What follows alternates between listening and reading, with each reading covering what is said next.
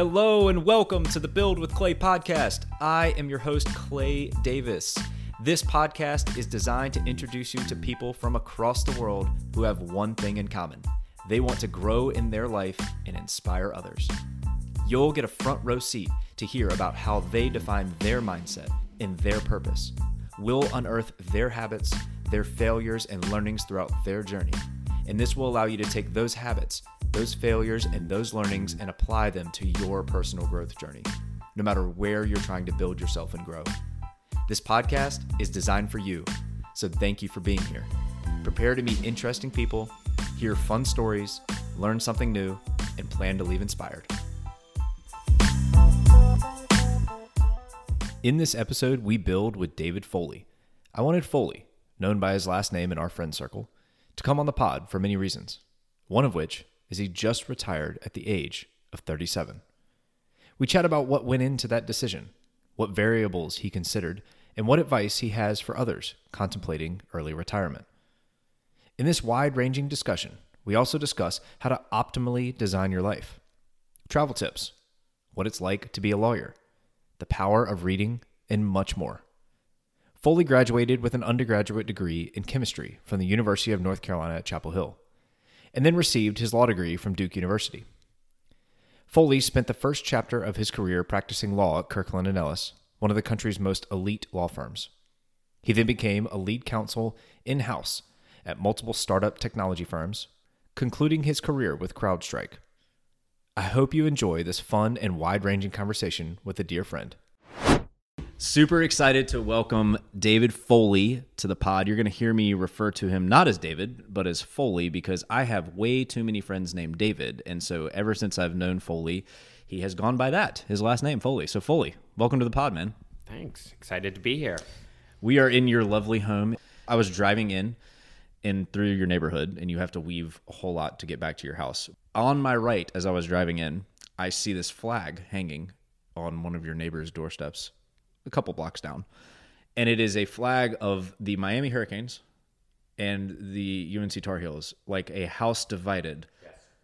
How does one have a house divided amongst the Miami Hurricanes and the UNC Tar Heels? I'm confused about that myself, but it's actually not the worst one. I saw one and it was, I think it was Tennessee and Miami too. Oh, Tennessee and Florida. Oh, no, ten, no, it was Tennessee and Miami. And I was like, do those schools have any rivalry? Like, do Well, they, they both have orange. they both have orange, so I guess it's a fight over over orange. So, um, no, it's uh, we we just create rivalries here in this neighborhood. I think Well, you have the true house divided. we have the true house divided. So we're sitting here in your dining room, and while you and your wife both went to Chapel Hill, you got your law degree at Duke.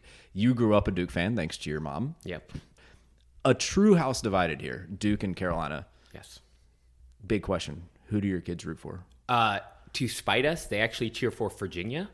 They actually picked a third school, and not only that, in every game that they play, like Duke or UNC plays, they pick the other team. So Duke football played Clemson over the weekend. They were big Clemson fans. Uh, my youngest son, his favorite basketball team is Tennessee because that's who beat Duke in the NCAA tournament. So for all you parents out there who kids spite spite you at every turn. You know, you guys feel me, but yeah, Wow. yeah, it's harsh. Wait, why Virginia? I don't know actually. I they I mean, I guess they play Duke and UNC and they're pretty good, so they kind of win sometimes. I, it's not clear to me, but if you ask each of them, their favorite team is Virginia. They have never been to a Virginia game. They've watched it on TV a few times. I really don't know. What a revelation! there it is. You know, the Duke UNC rivalry, it turns out, was totally irrelevant to my kids. They picked a third school. I mean, they're young enough where maybe they'll realize their mistake because it is an amazing place to be in that rivalry. I oh, mean, yeah. you and I have grown up Yeah. around it, and the fact that they're in Chapel Hill, like you gotta. I feel like you kind of have to pick one if your parents are there. But now I'm kind of wondering about the home life here, and like, is it just just yelling? I mean, I know that you and Meg are both competitive in your own ways. I, I mean, is it a healthy place to be here in the home? It is. It is a healthy place to be. So for us, for us, like I, I think we we handle the rivalry pretty well. Like we don't we don't talk like we don't like smack talk each other or anything like that. We we try to be we try to be nice about it. And the thing is, is you know I, I went to Chapel Hill. I had a great experience there. I love being a student there, and so I don't I, I'm not a Duke fan who hates UNC. I love I you know I it feels cliche to say, it, but I cheer for UNC unless they're playing Duke. I just prefer Duke, and so you know, and I've kind of turned Meg. She was not like that. She grew up a little bit of a Duke fan, but um, so she doesn't have that same hatred. That Yeah, there's not the resentment on right, either side. right. It's not sort of a lifetime like like like you maybe have towards Duke. um, I still have decided to, to sit across from you. And right exactly like this is more of a you know we're, we're still we're still working on that part of our relationship but but no i think uh, you know I, I we we have fun with it you know it's it's more of a it's more of a fun rivalry for us it's not you know it can it can turn a little sour with some people but but for us but apparently we might i might be misreading the situation because like i said the kids picked virginia so there might be some deep-seated psychological issues there that i'm not seeing So when the Carolina game, Carolina Duke game happened in the Final Four, what did, you, did your kids just not watch? Like what happened there? Uh, I mean, they were younger, so you know, my youngest was only one at the time, so he didn't care. Uh, the other one, he watched the replay of the game. I think I'm not sure he watched it live, and was really excited about it. But actually, the game he really loved was UNC Kansas. That Because he was rooting for Kansas. Yes, and he would he kept watching the replay. Like we recorded it to watch it, and he kept watching the replay, which felt unnecessarily hurtful. So that's where he's at. So you, for everyone else in the triangle, the Duke UNC Final Four game was the big one. For for my son, it was UNC Kansas. Wow, revelations across the board. There you go. So uh, he does wear like UNC and Duke gear actually, because we buy him stuff, and he will wear it. Like he he went to like a Duke football game and like wore the Duke stuff, and we taken him to a UNC basketball game, and he wore the UNC stuff. But He's just a confused child. he's just all over the place. He just he likes sports. So hey, we're all about sports ball here. yeah, So you mentioned that you went to UNC yes, as a big Duke fan. yes. So I imagine that all the UNC fanhood, all the Carolina blue that you were wearing in the privacy of your own dorm room, you put that on and you're thinking, I kind of have to do this in order for my own safety. Yeah. Yeah, a little bit, a little bit, and like you know, my roommate Galen is big UNC fan, like die hard. Like his dad went to UNC, and you know, so it was. He knew I he knew I was Duke fan because I still had Duke. We still had Duke basketball season tickets at the time, so I would go to the games even from UNC. But like, I would wear like a UNC hoodie or an, an unmarked hoodie, and then have a Duke shirt under it to go to the basketball games. So that was that was my safety thing. But you know, I, I loved UNC, and I, I loved going to the games at UNC too. It was great. It was, it was fun. Like I did riser. You know, I went and you know went to the games at the risers and cheered for UNC and everything like that. But you know, then I also went and cheered for Duke. So I'm. I, no wonder my kids are confused. What did you, when you went to Carolina Duke games at Carolina? I'm sure you had the experience to do that at least once or twice. Yep. What I- did you wear? Uh, I actually wore nondescript clothing for both. Of, for I, I I've actually been to quite a few because my college roommate had season tickets, so I ha- I went as a student, but then I also went as um as his guest, and I would wear just gray.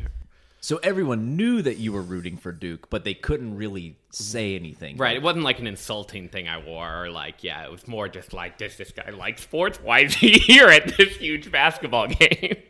Well, it should speak to our friendship and the friendship of many others in our lives that we because we met at Carolina Mm-hmm. and have traveled together. You've traveled with many of our friends that we've we've we've gone past this. We've we've looked past this in have. many aspects of our life on both sides, Right.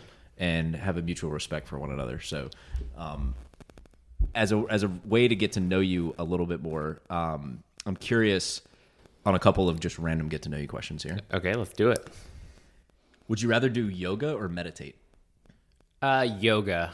Yoga. My my mind really drifts when I meditate, and I either fall asleep or I just end up thinking about totally random things like space aliens or something. And I'm like, I feel like I'm not meditating right. So, uh, yoga, at least the body's moving and stuff.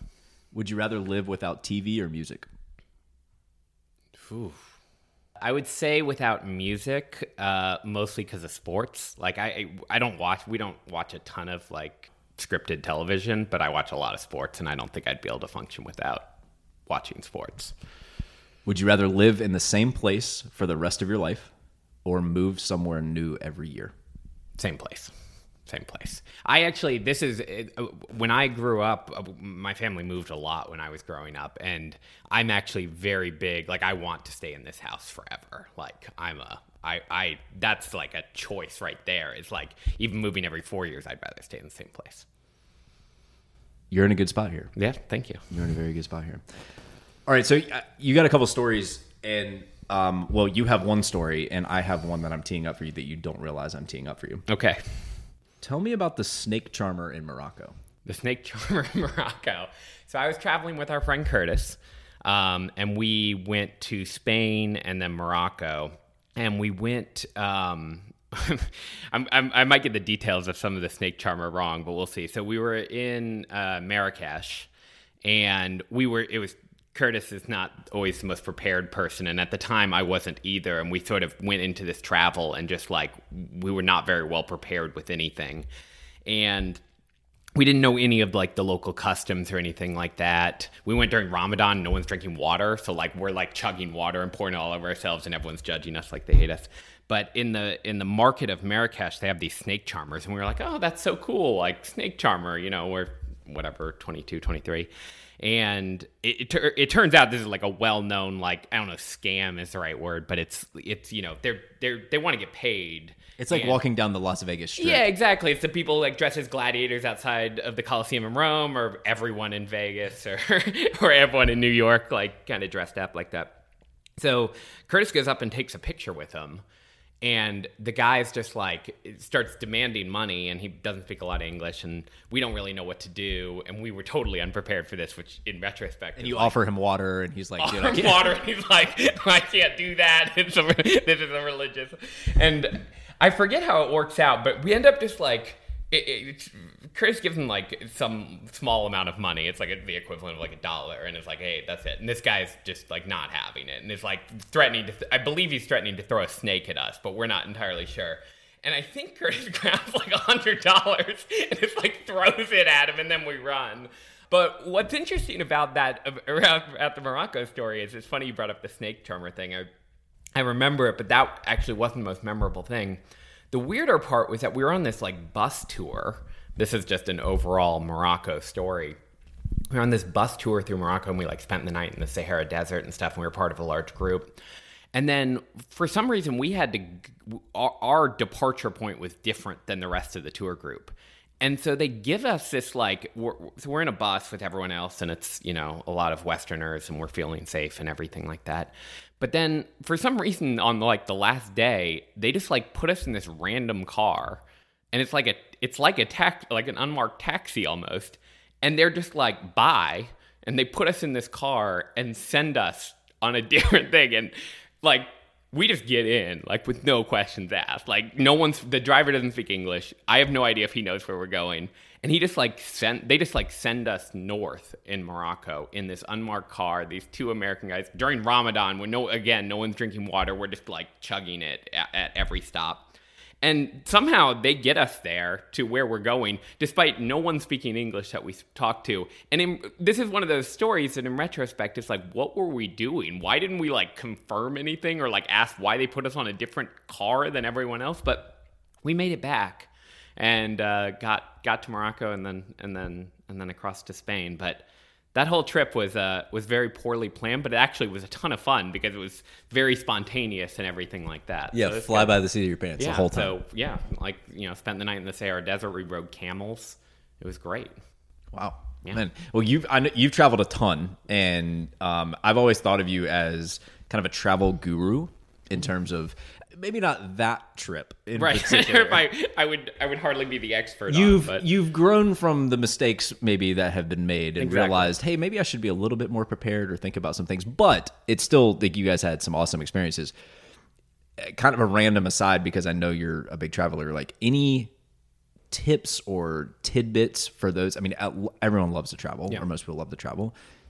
As a quote unquote guru that I'm claiming you as, yeah, anything that comes to mind?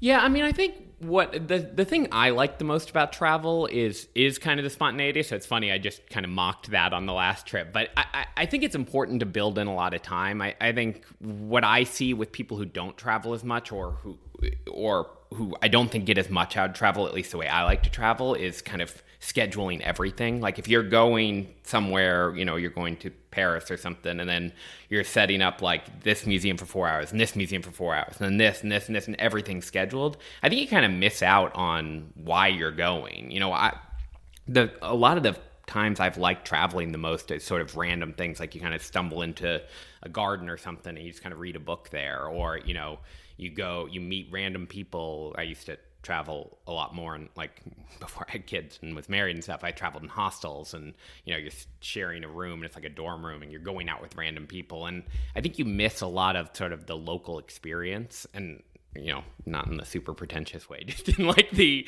you know, you miss out on things that you didn't realize were there when when you sort of schedule everything and, you know, you don't have time to just kind of walk around and have fun. Yeah, you brought up Paris and it made me think if you asked either me or Whitney what our favorite part of Paris was, it was probably the afternoon that we sat and people watched yeah. and read a, read a book and had some like chocolate and random little pastry things that we just like basically had a picnic on the quad or whatever you want to call it where the Eiffel Tower is. So we had the Eiffel Tower in the background. We had all these people, tourists and locals walking around and we were reading and talking and just, you know, eating and just had no care in the world and that was probably our favorite part of Paris. Right, and you probably saw the Mona Lisa and the Eiffel Tower and everything, and it's like those are the things that like everyone thinks about. But it's like that's the type of travel where you know I, I feel like most people's memories kind of go back to you know standing in a line of in a crowd of tourists and like taking a picture, or like seeing you know the three foot Mona Lisa, which is incredibly small. Three foot? I, I don't. I'm sorry, I, I like no. I don't know if it's yeah. actually even yeah, like, like three foot yeah. anywhere. Right. I think it's like a piece of yeah, eight and a half by eleven. Right. It's like it's kind of disappointing, honestly, and you know you have crowds around it, but you know, sort of just doing your own thing and kind of having a having a relaxing time is is what I like to do. Um, and my story is going to be is going to be another travel experience and i'll tell you my favorite day there and it's definitely a day that is would would hit no travel guide as a recommended thing to do. Yeah i'm assuming you're talking about new zealand. Yes. Yeah so this is so my big travel and this is sort of the this was the the the, the tee up to this was you know sort of what what's a defining moment of your life or a defining thing in your life. And for me it was it was backpacking through new zealand. So it's the summer after my junior year of high school and I decided to backpack around New Zealand alone for two months. And no, this was again, very little preparation went into this. What I had was I had plane tickets there and back. I had sort of a round trip ticket. So I left in like the middle of June, came back in the middle of August. And then a bus pass. So it was like an unlimited bus pass. You could go anywhere you wanted. And then I had some money and I knew I was going to stay in like hostels and stuff and no plan. And that was it. So this was 2003. So, you know, there was the internet. I'm not that old, but it was not like the iPhone was 07. It was not an it was not an iPhone like you didn't have so so like I had like a paper map. That was like how I decided where to go was like this paper map. And I was fairly naive in the world and like at the time I was pretty quiet and shy and like not all that comfortable with myself. Like I had sort of I gained weight at the end of middle school and the beginning of high school and just kind of you know, wasn't all that comfortable with myself. And I, I don't, I can't really remember the rationale for why I decided to go to New Zealand for two months. It was probably had something to do with Lord of the Rings being filmed there. It was probably not a particularly well thought out trip, but it was kind of a life changing trip for me. You know, I went there and I, I was never all that self reliant, like self sort of, you know, I, I could function in the world, but it, the trip just kind of forced me to be to kind of uh, you know own and be my own sort of like own my own life and decide what I wanted to do and I could do anything you know like I, while and while I was there I you know I went skydiving I hiked a glacier um, and going back to sort of my tips on travel my my favorite day and this is kind of embarrassing considering I like went skydiving and did all this cool stuff um, was Harry Potter book 5 came out while I was there. And I was staying in this great hostel in Wellington, which is the capital. And it's a beautiful city. And I was staying in this hostel, and they had this like sunlit room with like a couch on it. And I got Harry Potter that morning. It was the day it came out, and I spent the entire day on this like comfy couch. And there was people coming in and out, and it was just like it was just an amazing day. And it was but it was like me reading harry potter in like uh, a youth hostel in wellington new zealand. Like it was totally like not at all anything that like you'd recreate or anything like that. But it was just sort of like it kind of felt right at the time. And it was just one of those things that you know the whole trip kind of you know made me realize sort of how in control of your own life you can be. You can kind of just wanted to go to a different city, I went to a different city. If, uh, if, I wanted to eat this, I ate that. If I, you know, wanted to hike a glacier, I hiked a glacier. I jumped out of an airplane. So, and I think that sort of gave me sort of the the control of my life. I felt like I was probably missing, and also I I grew like four inches that summer, and then lost a whole bunch of weight because I was like hiking around, like backpacking around, and like when I came back, like my friends did like did not recognize me. Like it was just who like, is this man? Who is? Why are you at my school? Why are you here? And so it was it was kind of a life changing trip for me. I was really quiet and shy, which is not how I think people describe me now. Now people are like, "Why are you so loud?" Like. Um, I can see you messing with the volume thing, and I assume it's me just being too loud in this. And so um, you know, it, it just kind of changed my whole life trajectory a little bit, and it, it kind of got me into travel. Like the only travel I had done before that was very touristy travel. You know, you go to New York and you go to a Broadway show, and I love that. I I like those kind of travels too. But it was sort of the first time where I was kind of just did what I wanted and kind of backpacked around. And I ended up after college backpacking around Europe for a few months. I went to Morocco and Spain with Curtis. Like I've done, I hiked the Inca Trail with my sister. So I've done a lot of these trips after that, but that was sort of the first one where I kind of went out and kind of did it. I don't think I knew that story. That's, yeah. That's neat. It was also my college admissions essay was about that, and I got into colleges. So hey, it must work. So yeah, grew four inches, read Harry Potter five, like right, nailed, got into college. nailed New Zealand. wow. Oh, that's super interesting. And did you finish the book that day? I did. I did. Whitney, my wife, would be very proud because yeah. that's what she would do. She would like wait in the line for Harry Potter whenever the yeah. whatever one was releasing, as yep. she was in whatever middle school or high, early high school, and then would stay up all night and read through the night and would not go to sleep until she finished it. Yeah. So uh, also in for when book seven came out, I was in London. I was backpacking around Europe, and I was in London. I went to like the you know biggest bookstore in London. They had this big Harry Potter party at midnight and did the release. And I bought the book then and then spent the entire day reading it. So that's actually a, a common theme in my travels. So is staying up and reading Harry Potter in random countries. well, the good news is you didn't give up TV in our hypothetical earlier. Right. And there's that, sh- I think there's a show coming out in a couple of years, maybe, that is revolved around Harry Potter. Oh, exciting. Yeah, I think it's. Ooh it might be HBO. I can't recall the mm. exact details, but I remember Hayes, my son, who is now super into Harry Potter and has yeah. read the first four. He's he's like, when is it coming out? I'm like, this is a couple years from now. yeah, you're gonna be twice as old as you are now. right, but we have to like hold him off from reading the other ones because they they get a they little, get a little dark there. Little yeah, dark. I was actually wondering about. We haven't we haven't read Harry Potter to our oldest yet, but he's very into books, and uh, we started a couple of like little chapter books, but it's like Magic Tree House and stuff, and we were wondering sort of what the what the right age for Harry Potter is. Well, I'll give you my initial experience. Yeah. So we read the first one, and we said, "Hey, once we finish the first one, we'll watch the movie." Yeah. So then we get halfway through the first one. It's like for a, four year old, I think yeah. at the time. It takes a while to get to halfway through. So at halfway through, we said, okay, for con- context, we'll just watch half the movie Right. and so you can kind of visualize what this looks like and whatever. So we do that. There's not a lot of darkness that's happening in that in that first first half. Well, then the second half of the first book at the end is when Professor Quirrell unwraps his Whoa, turban. Spoilers. And, and Voldemort is on the back of his head.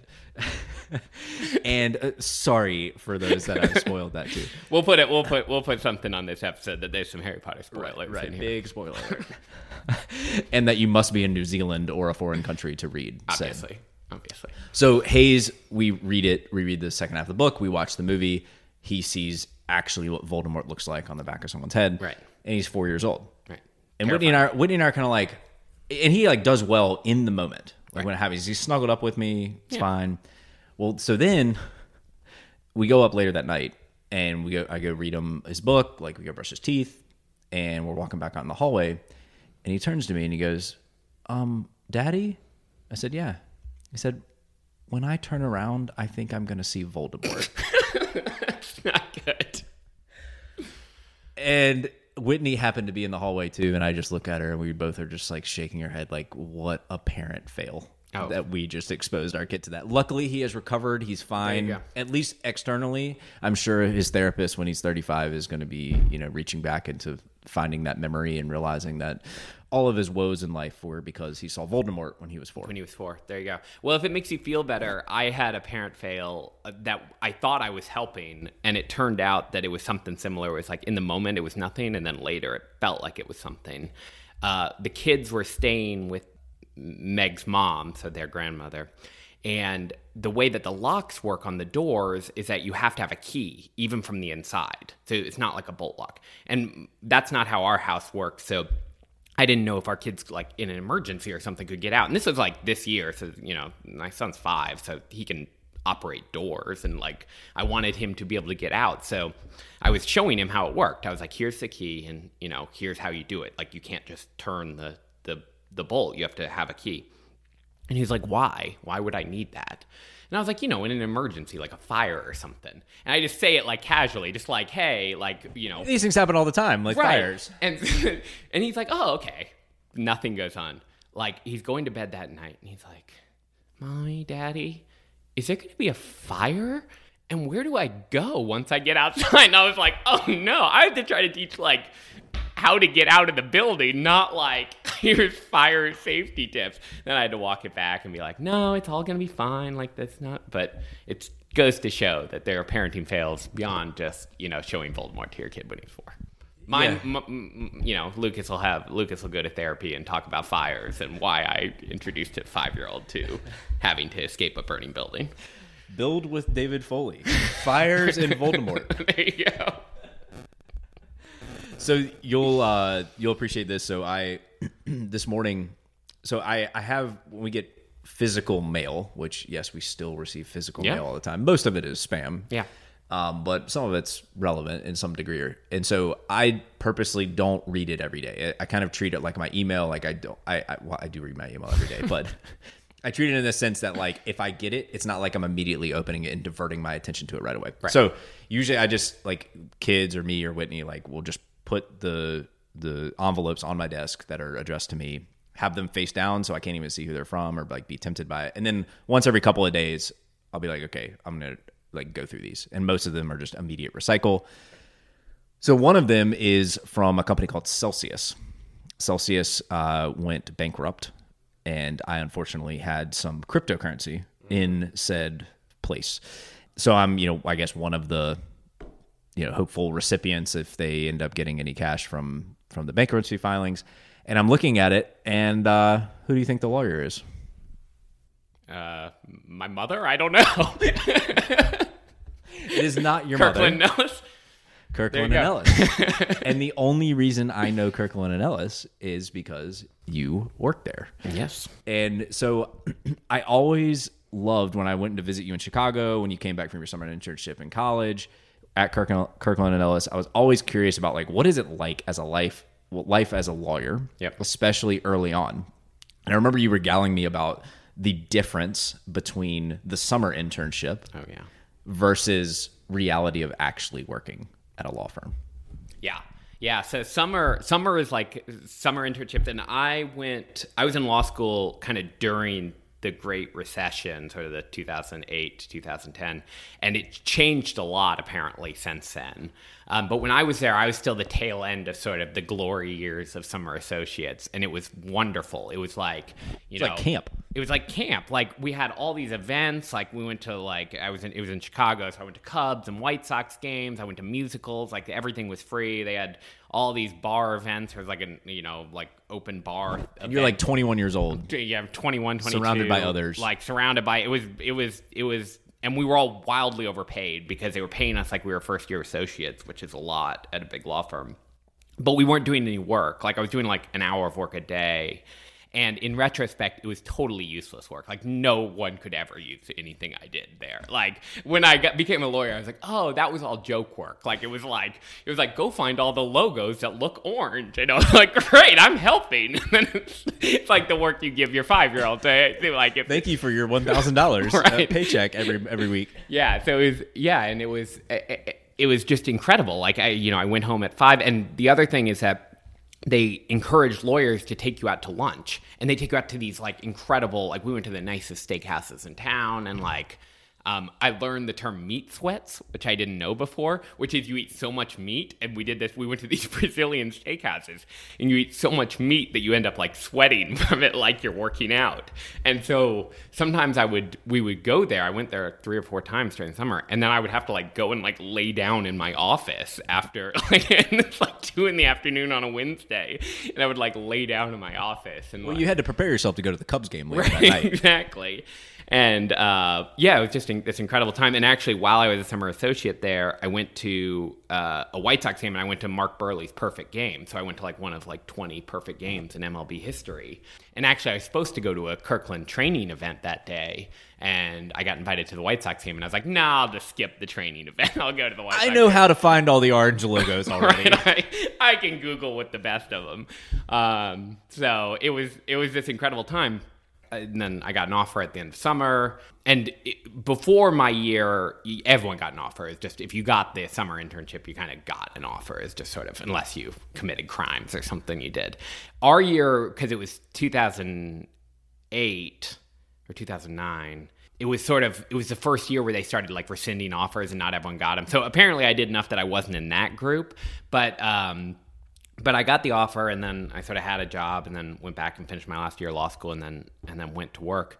And i showed up the first day and i swear i thought it was going to be like the summer associate job. I thought i even though i had heard like oh it's nothing like it it's going to be like real work i was sort of like yeah they just say that to kind of keep the keep the idiots out who don't know. And like the first day I worked till like 11 p.m. Like it was like I worked like I worked like 15 hours the first day, and you get there and like it turns out the orange logo thing was a joke assignment. Then you're doing the real assignments, and like the first day they handed me this like 180 page contract with no context, and they were like review this, and I was like review it for what? And I'm like doing like I'm like spell checking it because I don't know what I'm doing. I'm like is this right?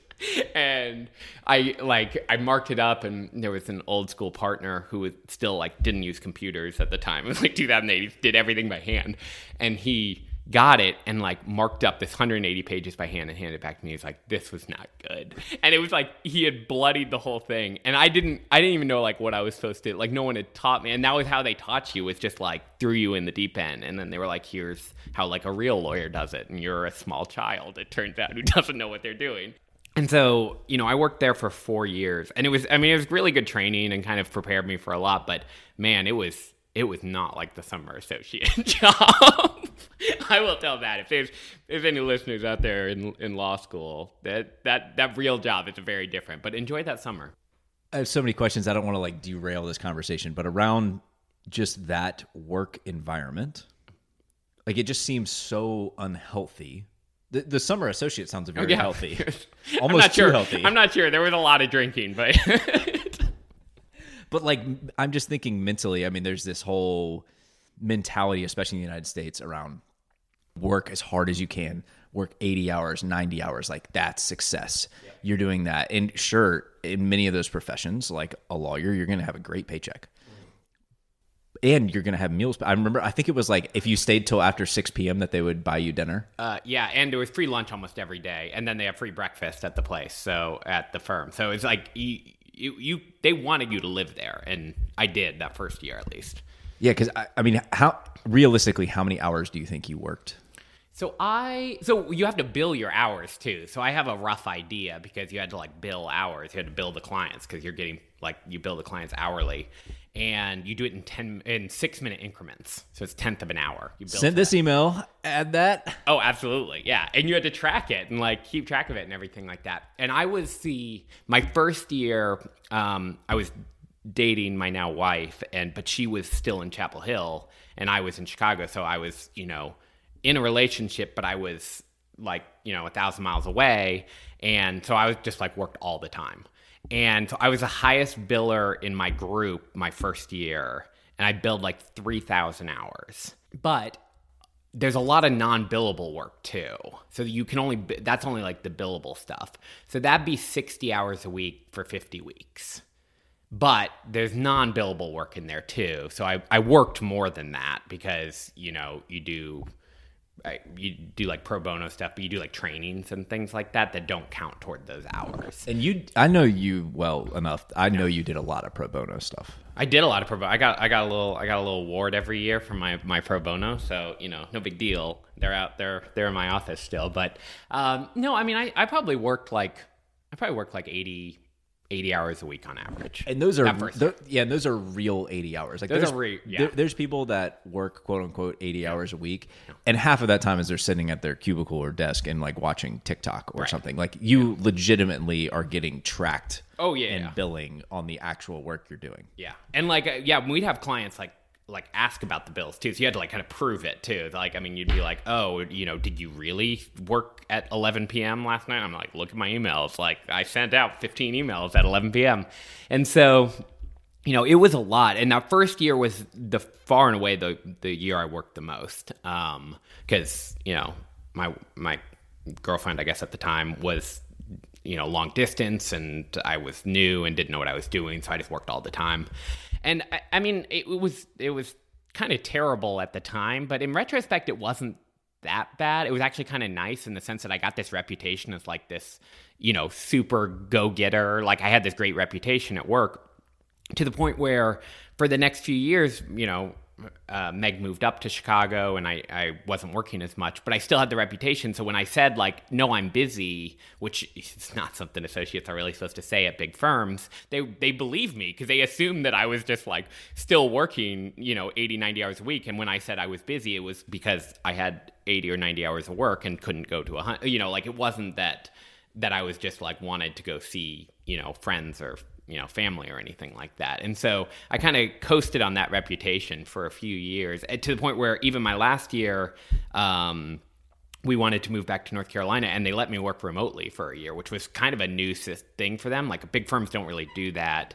And but i sort of had this reputation as like this crazy person who worked all the time and i kind of you know lived up you know kind of lived on that for a while. So it worked out and it was, you know, it was good training and everything like that. Like, you know, I, I wouldn't do it again. I, and I wouldn't recommend it. It wasn't a healthy lifestyle long term, but it was, you know, it was good to get out there and do it. You know, at the time it worked out for me.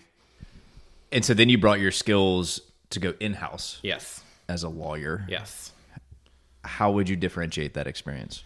So it's it's very different, and it's almost not like practicing law in a weird way. Um, in that when you're at a law firm, you kind of have to be like the expert on the law. You, you know that's why they hire you. You know, companies hire you and they pay you an, an insane amount, and you bill the clients an insane amount. I mean, I even as like a junior associate, my billable rate was like six hundred and fifty dollars an hour, and it's gone up since then. Um, like for that level. So like So every six minutes, every six minutes. sixty-five dollars. Yes. So how, we've we've been recording this for about thirty-six. Yeah, minutes. you're going to get a bill at the end of this, and it's going to be a lot. I'm at about I'm, I'm at about four hundred dollars right now. So No, and so it's interesting when you go in house because you know when when clients pay that amount, they kind of expect perfection, justifiably so. And so you kind of have to be the expert on everything, not you, but your firm. And so it's not, there's not a lot of like gut feelings and like how, you know, hey, I think this will work or hey, we're willing to take this risk. It's sort of, hey, I'm going to protect my client at all costs and I'm going to learn everything and do everything. And then you go in house and you're working, you know, I supported sales and you're in sales. So, you, you know, you have to get deals done. Like, and I worked for startups. I worked for like, you know, you know private companies pre-ipo companies and they're just trying to get deals done. And a lot of it is like a gut feeling on like hey i can accept this. Yeah this isn't that big a risk. Nah i got it. Like we got this. Yeah that's a stupid clause but it you know it works out. Because you have to get deals done and so you kind of have to like take that ownership of the business. So it's it, it was almost like i went into like not a sales role but like uh, you know a, just a, not a legal role where it's like a lot of my stuff was not like no one's asking me what laws there are apply you know it's like hey can we accept these words in a paper in a contract i'm like sure doesn't look like it means anything done and so and so i went to I- specifically picked sort of a company where I thought I'd have a good lifestyle, and I was right. It was great. You know, was, I worked at the first in-house company I went to for three years. They end up getting bought by sort of a uh, mega IT company and kind of killed the culture. But it was this great culture for this small company. And it was great. You know, I kind of learned how to be a business person and have like judgment and stuff because at the law firm that's not like encouraged you're learning the law you're learning sort of how to write a contract but you're not learning like hey this is a risk i'm willing to take on behalf of this entire company and then sign the contract kind of thing so you know it's it's a very different world but it was it was it was a really good move for me yeah you got me thinking about because you're right in, been in sales and there's been many conversations with lawyers and it's uh, unfortunately, and you probably know this, the lawyers are like the butt of the joke or the oh, or, yeah. or the hey hey why is this contract or why is this deal taking so long? Oh the freaking lawyer foley just won't. Yeah you know he's stuck on these three clauses and whatever. And so it's it's interesting because i I find myself in those situations as the salesperson. So I'm working with the Foley of my right. of my company or or a version of Foley, not as great, obviously. Obviously. And much lower rate. I would hope so. and it's almost like the two of us are trying to figure out the contract ourselves. It's like it's like I'm ki- I'm kind of the expert as well. Like it's not like I'm just like 100% relying on someone else. We're just like kind of reasoning right around it. And I leave those calls sometimes thinking like this is like multiple millions, potentially like hundreds of 1000000s Mm-hmm. of of indemnification or other things going on. And I'm like, why do I have a say in this? Right. Yeah. No, it, it's crazy. I mean, like especially on on the partner side, like sales is a little bit more like when you're selling a product, it's a little bit more straightforward because everyone kind of knows what product it is. It's sort of a simple transaction. But especially on like the partnership side, and I've I sort of did a lot of our larger partnership deals, and I know you've done sort of partnerships too. They're they're almost all totally made up in the sense of like there's no like form for it because you're doing different things with every partner. You're kind of deciding what everyone's doing on the fly. And so on that, like we really do as a lawyer rely on sort of the business person to explain what's even going on because usually the contract is some random form contract that one of the sides started from. They don't usually have something. And so we're like, why is this in here? Is this relevant? Or what are we even doing here? And we're, we'll just talk it through and be like, yeah, that doesn't really feel like a big risk. And that was the skill that I improved the most in house was sort of that judgment on what matters and what doesn't, and sort of how you translate what's happening in the real world to paper. And it's a hard it's a hard thing to do because that's very different than they don't teach that in law school. They didn't even really teach that at a law firm. Like I learned lots of stuff, but not not that part. It was more technical skills, and then you kind of have to learn those business skills. So even beyond the the legal side, and there are sort of like, hey, someone someone gets hurt, you know, we blow up your software, you know, we, we erase all your all your data or whatever it is. Even beyond that, it's it's the business side, and this is where this is where I think I, I grew the most as a lawyer once I went in house was even figuring out the questions that the business side didn't think about on the on like what people need to do from the business because I think sales has a tendency to always see the best in everything. Like, oh, when this partnership works, this is what's going to happen.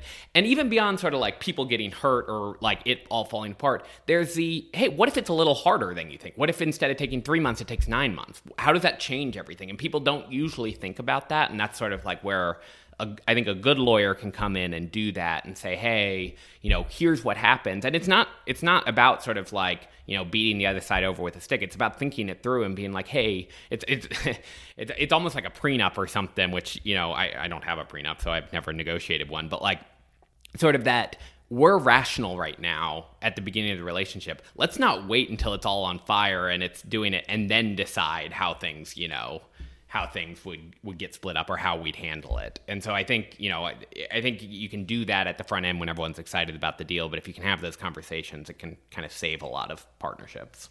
You were at the first in-house company, and then you yep. went to CrowdStrike, and I think it was probably what about a six-year period that you were at those two companies, six, six, seven, eight years. Uh, I was at I was at the first one for three years, and then I was at CrowdStrike for six. Oh, okay, so it was a little like COVID messes my timeline up. Yeah. So almost a decade of in-house lawyer. Almost a decade. And what are you doing now? Now I am retired. I at, guess. At what age? At 37. I had to think about that because my birthday is in a couple of weeks.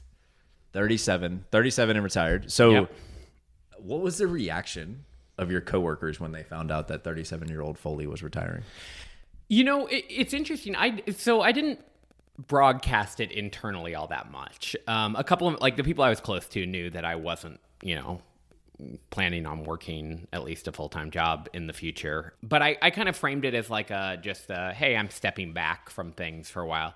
But even that, even sort of like framing it more like a sabbatical or a you know a work break or whatever, people were kind of like blown away. People were like, "What are you doing? Like this huge risk? Why would you do this?" You know, and and this is at a company that you know we went public three years ago, four years ago. So like, it, these are people who have been there as long as I had. Like, everyone made pretty good money. I mean, it was a very successful IPO, and and and even with that, people were like blown away that even like a six month break was just like too much for people's minds to handle. Like I could I don't even think I could have told them that like I was not going like not planning on taking another full-time job ever again and th- I don't think they could have handled that. But it was crazy just like this this shock of it it, it's just people kind of follow a path. A lot of people follow a path, and it's very it's weird when people get off that path. And you know, I've had a very successful career. I mean, I'm fairly senior and you know, worked at great companies and stuff like that. And even at the end, my job was good. I have I left a good job. I was not like miserable and crying in the corner every night and working Kirkland hours, you know,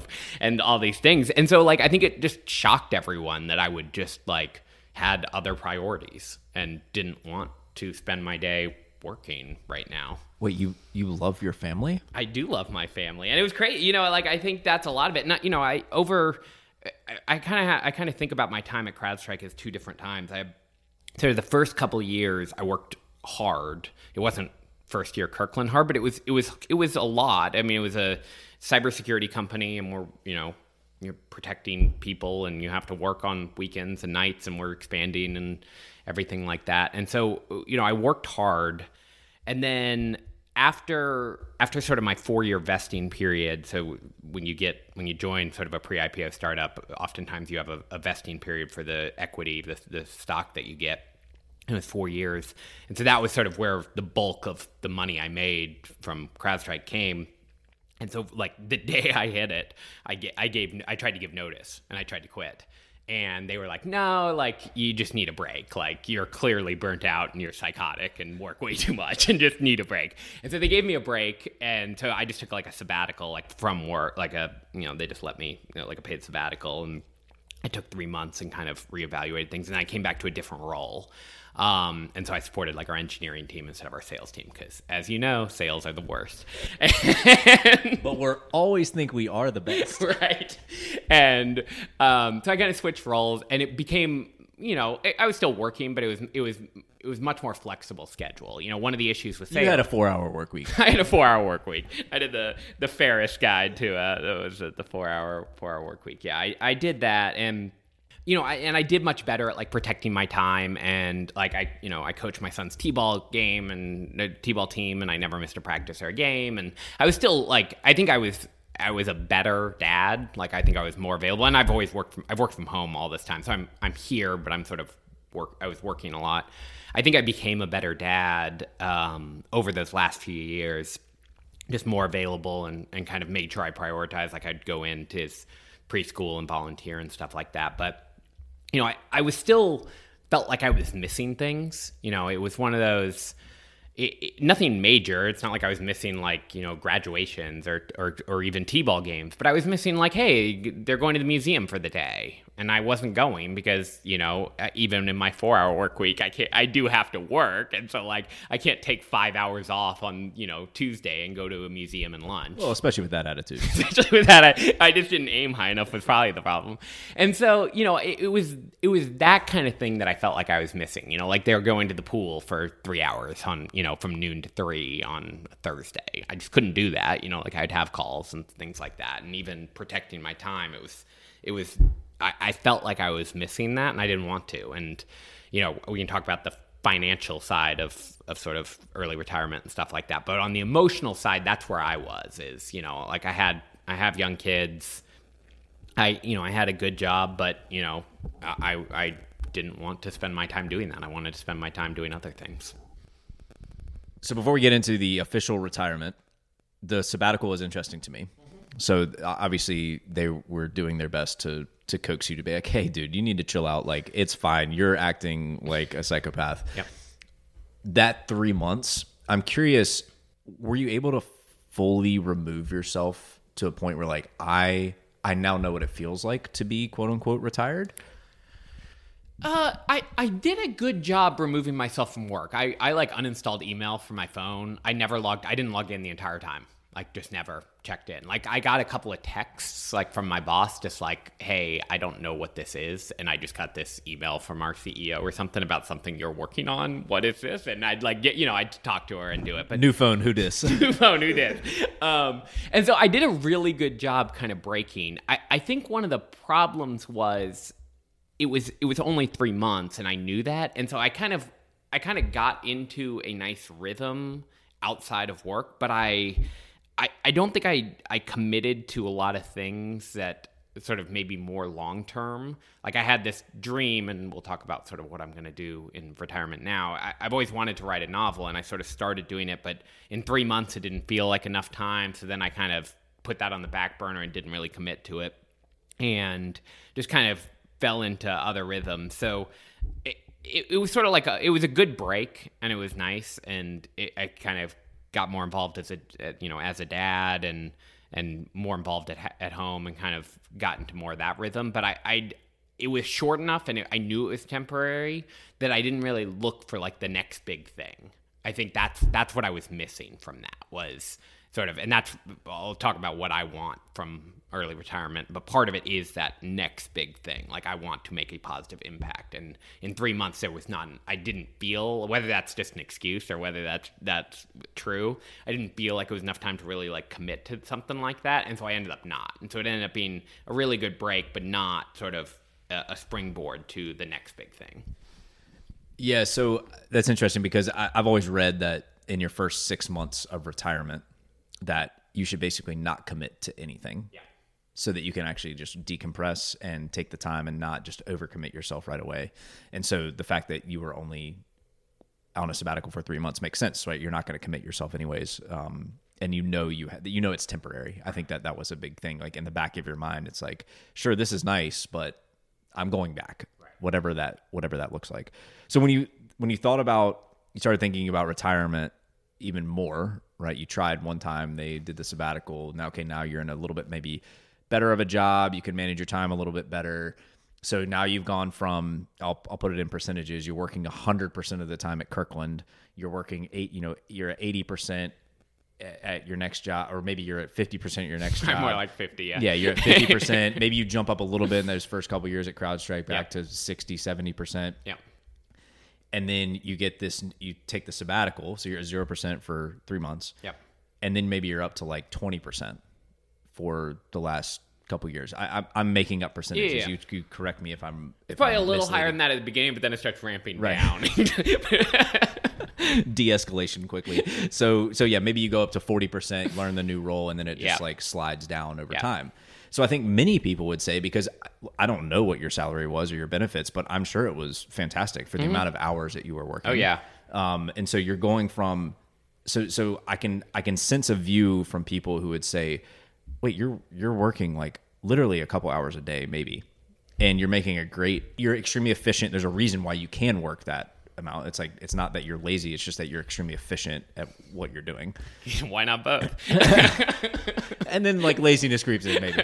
However, but you you've got this like over time where you're only working a couple hours a day, you're making a great salary, right? Mm-hmm. You've got benefits for your kids, you got a little bit of safety in in the income. yeah. So I think people would say, well, why not just do that? Yeah. I would say my decision isn't for everyone.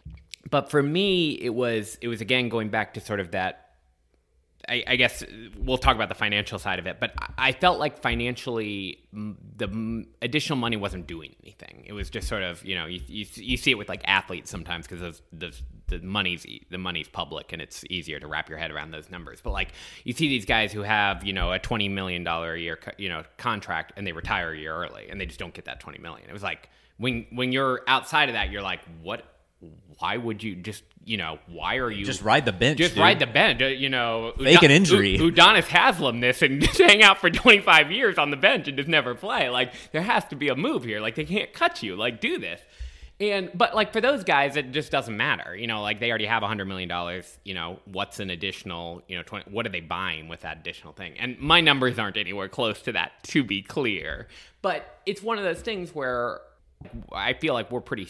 We withdraw a very low percentage of our investments every year to the point where we can sort of sustain our lifestyle kind of indefinitely with the amount we have. And so at that point, with the kids where they are right now at sort of a young age, those whatever five, six, seven hours a day, I'm working eight hours a day, they felt important. They felt more important for me to spend my time doing that than to be working. And the pay was great, the people were nice, but it was it was not where I wanted to be spending my day and it was enough of my day that it wasn't like an hour or two where maybe I could just jam it in when the kids are sleeping. It was enough that it was taking away from things I wanted to spend my time on. And you know, my, we we didn't really get into my why. It was one of your questions and I had sort of prepared an answer for it. But it was that funny that I'm now bringing it up because I didn't have a good answer for it and I was going to do this. But I was going to talk about how my why shifts has shifted a lot through my life. Like, you know, 15, 12 years ago was make as much money as I could for myself. Like, I don't, know if you've seen Tangled, but the guy's dream in Tangled is to live on a desert island alone, surrounded by piles of money. That was probably the, the best way to describe, like, you know, right out of law school, what my what my why was was just like on an island by myself surrounded by piles of money. And then it shifted and you know five years ago it was be the best provider i could for my family you know like provide make sure that everyone's we can have the foods we want we can live in the house we want we can go to the schools we want. And I, I think over the last year or two it kind of shifted again and it you know i felt financially like we're pretty we're fine. And so it's more you know, I want to be the best dad I can be. I want to be the best husband I can be, and I want to make a positive impact in the world. And you know, you work in you you work in corporate jobs too, so I think you understand that it it it can be hard to feel like you're making a positive impact when you're selling a product and supporting people. Dude, the products. software that we provide, definitely no, no. I yeah. right there with you. And I'm, eh, you know, and I'm a lawyer. At least a salesperson is like selling. I was like helping. I was like behind them, making the sales process a little bit worse with like my thing. So it's not even like, even though like we sold cybersecurity, so like you can get there as sort of like, hey, cybersecurity, we're helping people. Like, but like I wasn't. I wasn't like creating, you know, antivirus software. I was making the contract. I was making the sales process slightly worse. Most people would say. and so, you know, it, it, just felt like you know it was a it was a good job, good benefits, good people, good hours, but it wasn't where I wanted to spend my time. And my why might shift. I mean, like I, I want to make a positive impact, and right now I think that's best not working a job. Like you know, I want to be here, volunteer at the kids' schools. You know, coach. We have basketball coming up. I'm going to coach basketball, I think, and coach t-ball again or coach baseball again in the spring. But you know, maybe when the kids are in school full time and it's full day, maybe I'll change. Maybe I'll want to go and be sort of the first lawyer at a company and see if I can make more of an impact there or something. I, I, I really don't know, but my why has shifted quite a bit over the years and you know, I think it'll continue to. But for now, you know, when I have the flexibility to do it and I realize I'm in a pretty lucky position to do that, I'm gonna follow it. You know, I'm gonna I'm gonna follow the why and, and kind of spend my day the way I want to and not necessarily, you know, do what makes the most sense, which I'd acknowledge is, is, probably just you know grinding it out and continuing to work. I love that you brought up the why, and shame on me for not having asked that yet. But it's okay. I, cool. dodged, I dodged the question anyway, so I brought it up just to dodge it. but cool that you have put thought into it, and I, I think it's extremely common that why has evolved. My why has certainly evolved. Yeah. And my why right now is to be there for and with others. And that includes my friends, my family, and just maximizing the time and attention that I can do that with. It's one of the reasons why I started this podcast because it allows me to be there with others and for others, hopefully in some form or fashion in their life. Now I feel bad that my why didn't include you and you included me and your why, so now I feel guilty. So That's okay. We'll continue the we'll, pod, but I don't know if our friendship will continue after we'll, this. We'll have to we'll have to update my why. My why is constantly evolving, so now it's friends and family. I'm very curious in this topic because I've read a lot about financial freedom and all these different things and with my dad passing 5 years ago it was it, it's been in the forefront of my mind like wait, we're we have finite time. I've got little kids. I've seen that my dad worked until he was over 60 and then you know, had all these grand visions for retirement and all these passions that he wanted to pursue, and he, you know, he died. It's just like that's it, right? And so I, I definitely I know we'll weave in the the financial freedom aspect of this, but as you think about the last couple years as you're like winding into retirement, what were the variables? And these could be emotional, financial, whatever, however you want to. But what were the variables that you considered? Yeah, obviously the first one is financial like can can we afford it you know like are we and, and i think there's two parts to it there's are we saving enough for our lifestyle right now and then the second is how are things going to change you know how do we have enough flexibility to adjust for changes going forward knowing i'm leaving a safe job and it's harder with kids you know you, you, i think you have to build in more of a thing you know like uh, we live in a great school district and we love our public schools right now but you know politics can change like if we need to change it if we need to move to a different school or you know whether it's private school or, or move to a different district or something could we do that? Because i don't want to you know i don't want to destroy my kid's life or like not give them the opportunities i could because i wanted more you know flexibility and so i think i think that's the financial side and then emotionally or i think it's just am i a lot of people and I don't mean this in a negative way, just get a lot of their persona from their job. You, you meet a lot of people and it's that's first, their it's their identity. Yeah, it's the first question is you know what what do you do you know and then there's sort of a, a series of judgments that come when you get that answer. It's salespeople. Oh yeah, okay, let's calm down, man. Um, but you know like lawyer. Oh, I'm gonna go find someone else to talk to. You know like things like that. And I think it's hard. You have to sort of have an identity outside of that and I wanted to make sure I had one and was comfortable kind of having a life outside of work where like my first question can't you know my first answer is not going to be you know hey I'm a lawyer and then sort of have that springboard into conversation. I need a pivot and I need something else to talk about and I need you know hey I'm a dad I'm a t-ball coach I'm a writer I'm a whatever it is I'm a Duke fan to annoy all my UNC fan friends.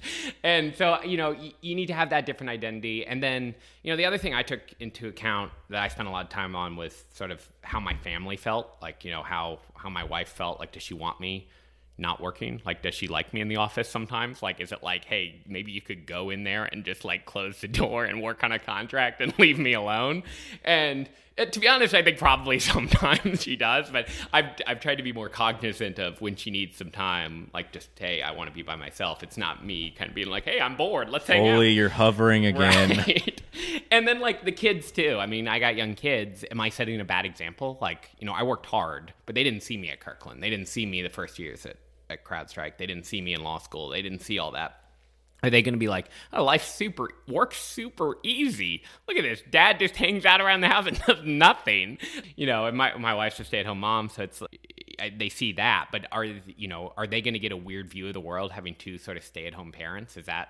And and I thought about it, and I was like, you know what? I, I've talked to. We have a lot of nieces and nephews. We have ten nieces and nephews that vary from eighteen down to down to five and I've talked to them about their their parents and their jobs. They don't know anything about their parents' jobs. like they have like a vague idea, but like it's not like they're like you know watching how many hours they work or anything like that. And and so in my mind, I think being there for your kids and sort of being being stable and being sort of hey, when I need help with homework, when I want to learn this, when I want to do this, dad's there that's what I felt was most important. Having said that, my kids are very young, so I might be totally wrong on my parenting thing. But it was an important thought. You know, it's an important way to think about it, and sort of. And I think it goes to one of my whys in retirement. It's like I want, I want there to be the next big thing. Like I want to make a positive impact. I don't. I'm not just. You know, the plan isn't to watch TV all day although there are lots of sports on, so I am watching more sports. But um, you know, I, I, it's not that, and so I, I, I, think that's that's an important part of it. Is I think how you retire and what you're looking for is, I, you know, I'm not looking to go live on a beach and start drinking at noon and watch TV all day. Like that's not the more like 1.30. 1.30, yeah, it's five o'clock somewhere. Um, so you know, it, I think that that's important. But that, those are sort of the main things I thought about. Oh, and then the last one I thought thought about is I've always been big into like flexibility. Like, you know, I went to I went to a good law school. I went to a good firm, and the, the idea of going to the good firm was, hey, I can get another job if I need to. I can always do this. And it's, it's always sort of like I've always have the back the backup plan. Like, oh, what do I do if I do this? And part of leaving was it's scary. You know, you're sort of leaving that that guaranteed paycheck and kind of putting more faith in like stock market and stuff like that, which is scary. And you know, it's like what happens if I leave? Like what what can I do? If it if it turns out that like every bad thing happens and the you know 1% chance of all this failing all of that happens what can i do? And it, i sort of thought about it and i was like i think i could do it. I think i could take if worst case i hate it i you know go into a Mm, spiral, emotional spiral. I'm useless, just laying around watching TV all the time. The stock market's totally tanked. People get hurt or sick, and I'm still hovering around Meg. I'm hovering around Meg, and she's like, "Go find a job." I think I could find one in the next year or two, like pretty easily. And I, I think that gave me the confidence to kind of make a leap where you know wasn't the my most financially sound decision for sure. I mean, the most financially sound decision is never retire, work until you die, and then you never have to worry about retirement, um, about saving for retirement. But I, I think this is such a critical time in my kids' lives. This was actually the biggest driver was work was like I said, work was going well. Like it was a good job and nice people and everything. But my youngest is in half day preschool three days a week. My oldest just started kindergarten. They're home all the time, and there's a very finite amount of years where that is the case. Even like I've seen it because the nieces and nephews and stuff, and and I you know see where they go. By 16, they're they're out of the house most of the time. Like they can drive themselves. They're, that's not that long from now, and like you know, when they're in college and stuff, a lot of people time their retirement to, like, even people who retire early, a lot of it time it to their kids leaving the house. It's like, hey, my kid's going off to college, my last kid's going off to college, I'm empty nesters, now I'm retiring. To me, that seemed totally backwards. I was like, I want to spend my time with my kids. I don't want to work up until the day they leave and then be like, hang out in an empty house. Like, I'm more likely to go back to work at that time, at, like, go find a full time job at that time than I am to but I want this time where I, I can sort of be with them the maximum amount of time. And so that was that was probably the biggest driver on the timing. It does seem backwards because I've thought about that too. The most natural thing would be for us to work from the time we leave university until maybe we're about 30 to 35. Mm-hmm. And then from 35 to 50, if you're having like the traditional kids and whatever, 35 to 50, like that's when you have your health. That's when you have your time. That's when hopefully you have a little bit of money saved up because you've worked for those first 12 to 15 years. Yeah. And then you have the time, whether you have kids, to spend time with them in the in like the crucial developmental years of their life, right. or whatever hobbies or things or the energy you can devote to those things. And then at 50 or 55 is you know you go back for 10, 12 years, whatever, whatever's like that seems to be the more natural thing. Instead, we're retiring at 60, 65, 70 when your health is declining, when sure you maybe have some money, but you have way less time, you have way less energy, less health. And yet, kid, if you have kids, kids are out of the house. So it's it's definitely backwards. And our society is not set up for that non-backwards way of doing it. It's not. And like, you know, I, I, have been incredibly lucky in my career to make enough money to have the option to do that. It's I followed finance. I followed sort of what they call the FIRE movement, financial independence, retired early. I followed it for a while, and I've sort of saved, you know, a good percentage of my paycheck for years. You know, long before I started the CrowdStrike, but.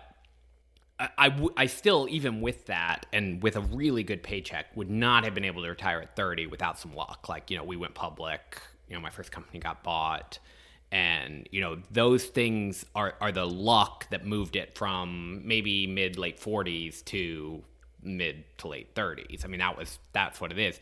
And like i think about it and it was even with that even with having a really good paycheck and saving a really good percentage of my I, uh, of it I still would have been retiring about the time that like the kids are going to school, like going to college. Like that would have been it. And so like I I, I don't want to throw away that opportunity. Like I, am throwing away a money opportunity, but there's there's other considerations too. You know, I'm I'm I'm throwing away. You know, I think on the financial side, too many people think about just in terms of money. Like, but there's also the you know what are you giving up on the other side your health your you know your fam your time with your family and all that stuff and that, i mean that that matters too and it's it's not as easy to put in a spreadsheet so it's harder to to sort of judge the same way but it, it's there and it's real and you you know there's an opportunity cost to missing that too and that's that's where that's sort of where i'm at now is i i have the option to do it. So I'm taking the taking option B.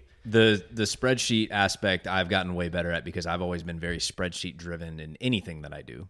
I read uh, this uh, Psychology of Money by Morgan Housel, which yeah, that, that's a good one, and it kind of like reinforces the thought that sure I have debt on my house and I'm it's paying at a low interest rate. The psychological benefit of paying that off is unquantifiable. Or the psychological benefit of me being able to go to the park whenever I want with my kids, unquantifiable. Sure, the spreadsheet says I should work four more years or seven more years or whatever. But there are elements of your life that can't be captured on a spreadsheet or the elements that are captured on a spreadsheet and it says don't pay that loan off or don't do this because it doesn't make any sense but the the weight of it that is on you because you have that it is worth paying it off or paying it down because even though the spreadsheet says no that's silly you should go put that money in the stock market and let it grow 7% versus paying off your 2% loan the weight is unquantifiable.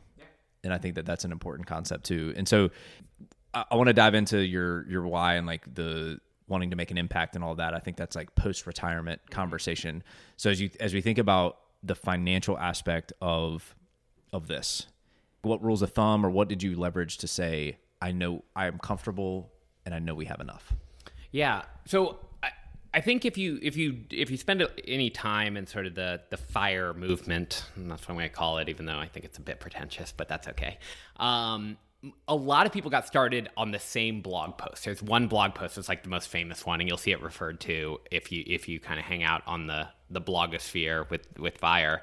And it's the shockingly simple math behind early retirement. And it's this guy, Mr. Money Mustache, that's his name. That's the blog name, and he he it, it's this incredibly you know famous in this world post, and basically what it talks about is it, it kind of puts all the rules of thumb into one kind of blog post, and then there's a chart at the end, and the idea is the more you save, the earlier you can retire. Very simple thing, but it, it takes these. If you save five percent of your salary, then you can retire in 50 years. And basically, what it does is, you know, if you're making $100,000, if you are only spending 95,000, then you're saving 5,000, and then you need to save enough to pay that $95,000 a year. So you, you know, that's that's the generic math behind it.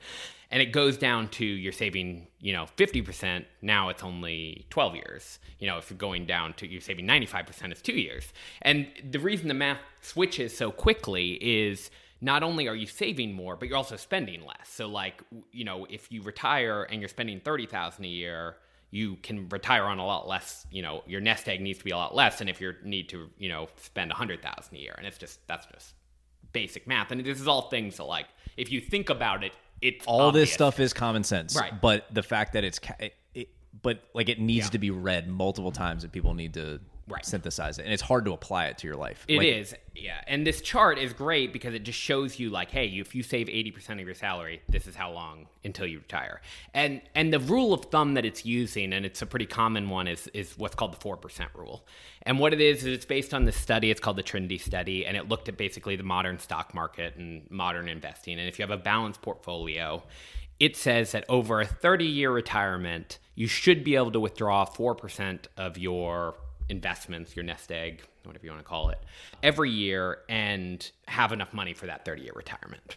Now, mine's hopefully going to be a lot longer than 30 years because, like I said, I'm 37. But that's a good starting point. So basically, what you can do is you look at how much you have total invested, like the total money, and this includes your 401k, you know, IRAs, your just brokerage account, and multiply it all by 4% and, you know, 0.04 and just see that's how much you can withdraw per year for a 30 year retirement. And you kind of do that based on how much you're actually spending.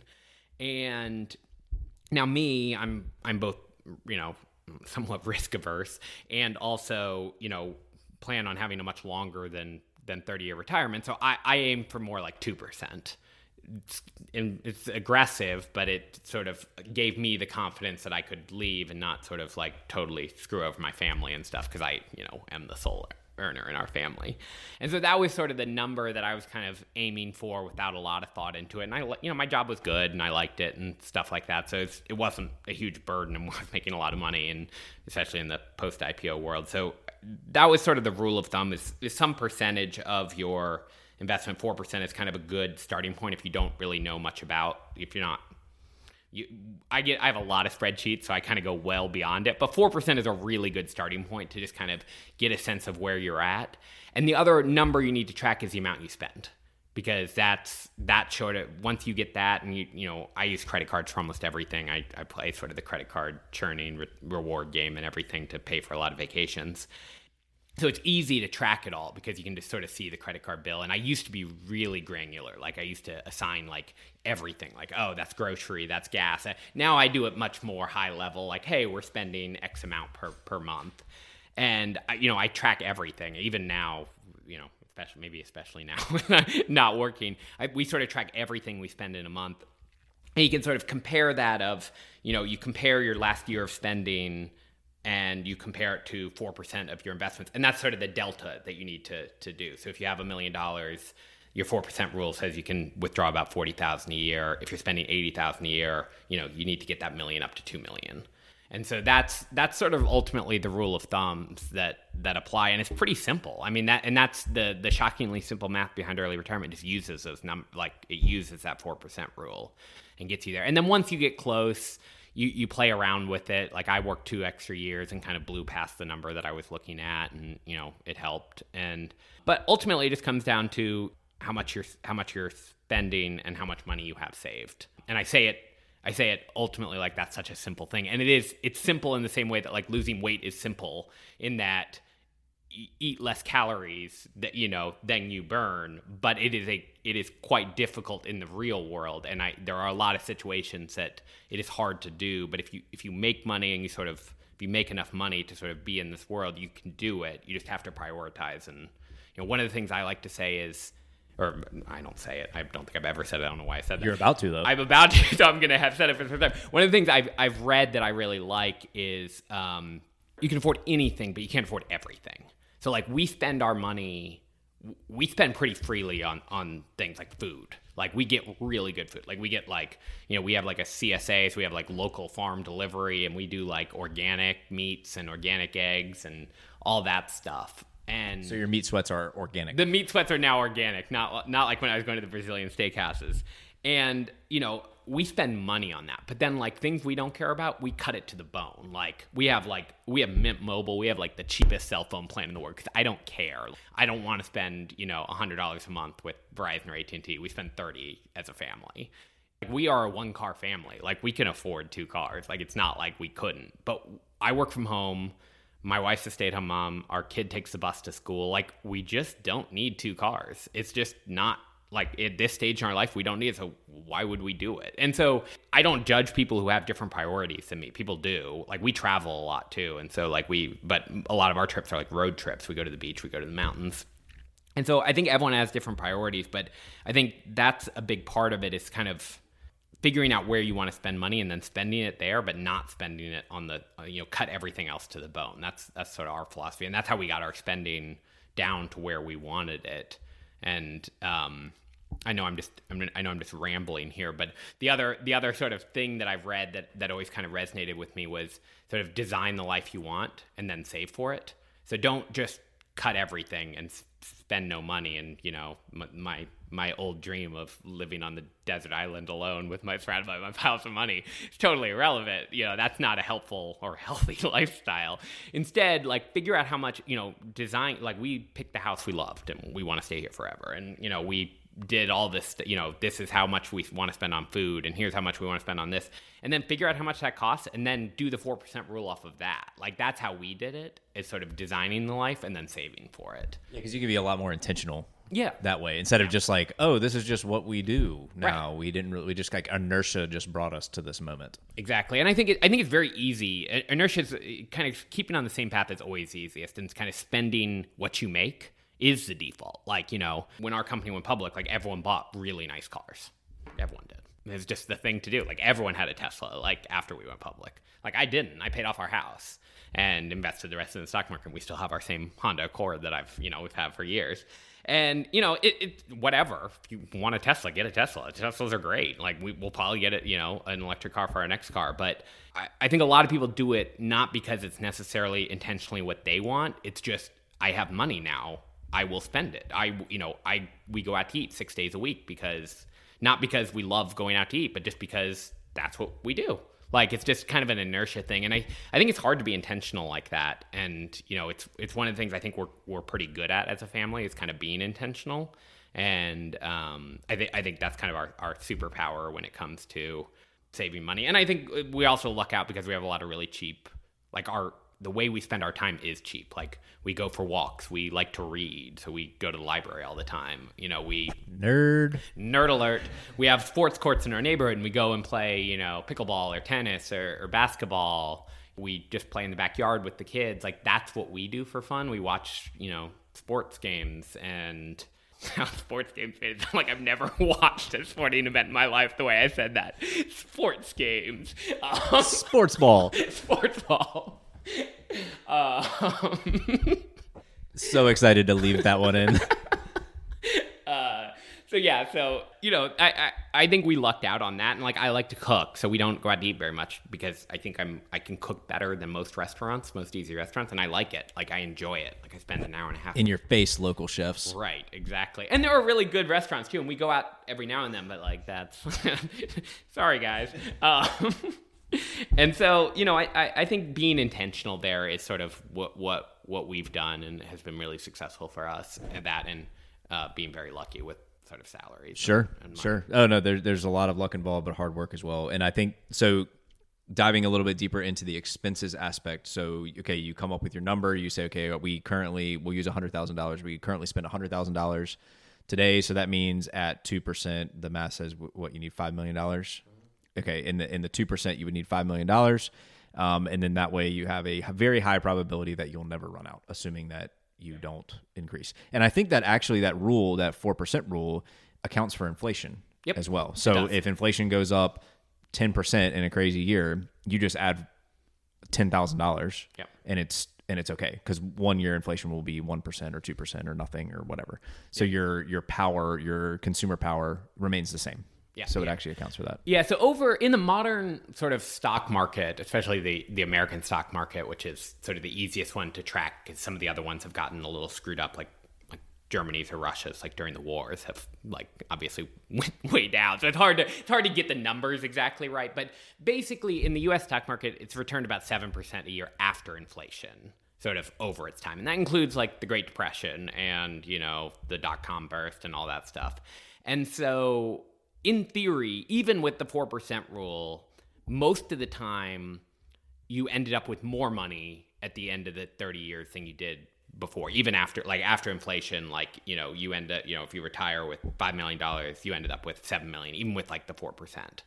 When you get down to like two percent you almost always end, like over over the history of like the modern markets you've always ended up with more money at the end of 30, 50 years. Yeah, and I've actually seen that research done even if you retired like the month before the Great Depression. Mm-hmm.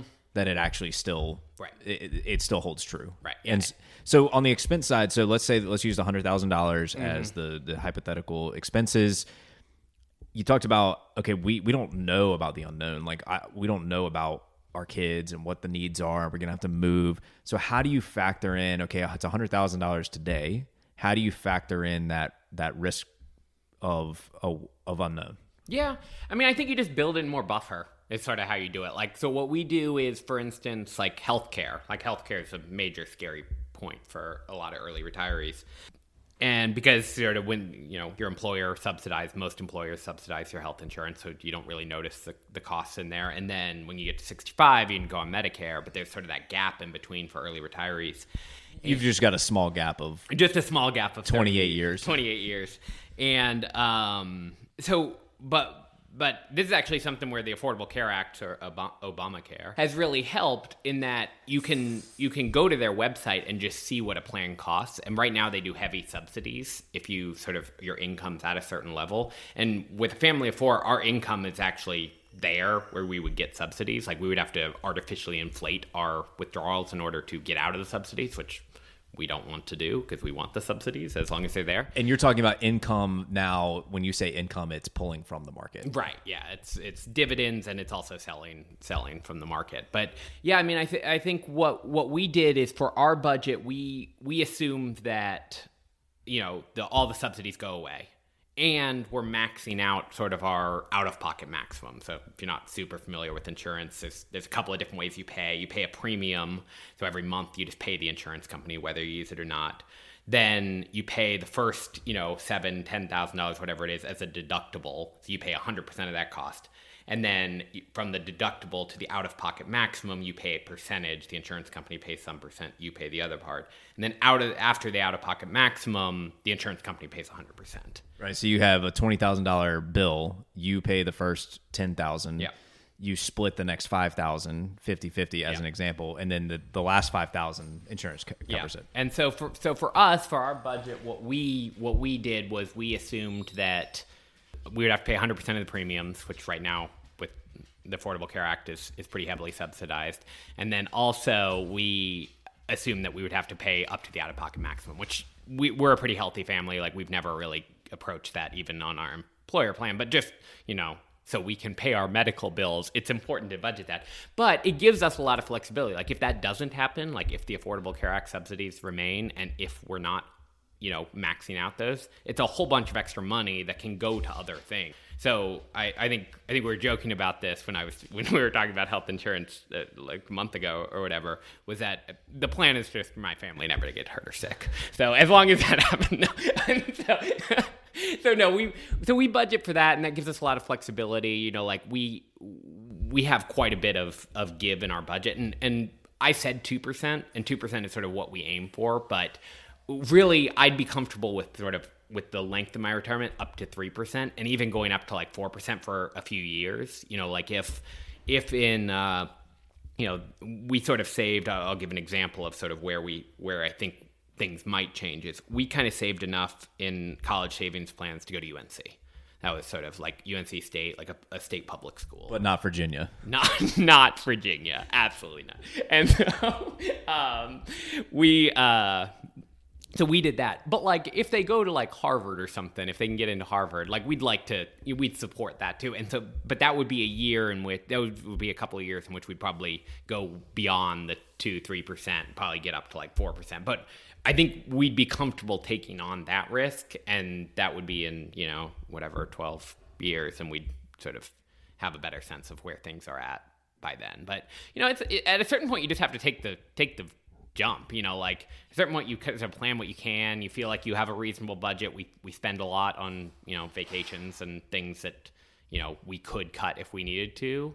We don't plan on it, and you know then you just take a leap and just hope things are going to work out. Who did you rely on to make you comfortable? That hey, this is like I've, I've been thinking about this. You know, who who were your confidants? Like, I mean, it could be people you don't even know, like podcasts or Yeah. the fire community. I think emotionally, like my family, my wife, um, who is now in the room behind me, so definitely my wife. Uh, um, but I think I think financially, it's mostly people I don't know. You know, I think it's mostly blogs. Is um, is, I can't remember what the acronym stands for, but it's ERN, and they, he does this like incredibly detailed thing on withdrawal rates and like what what the optimal ones are, and and it it made me feel a lot more comfortable because he's got this like 100 part series on how much you can withdraw and it was always well above where I was sort of looking and it just made me feel a lot more comfortable that these numbers were real.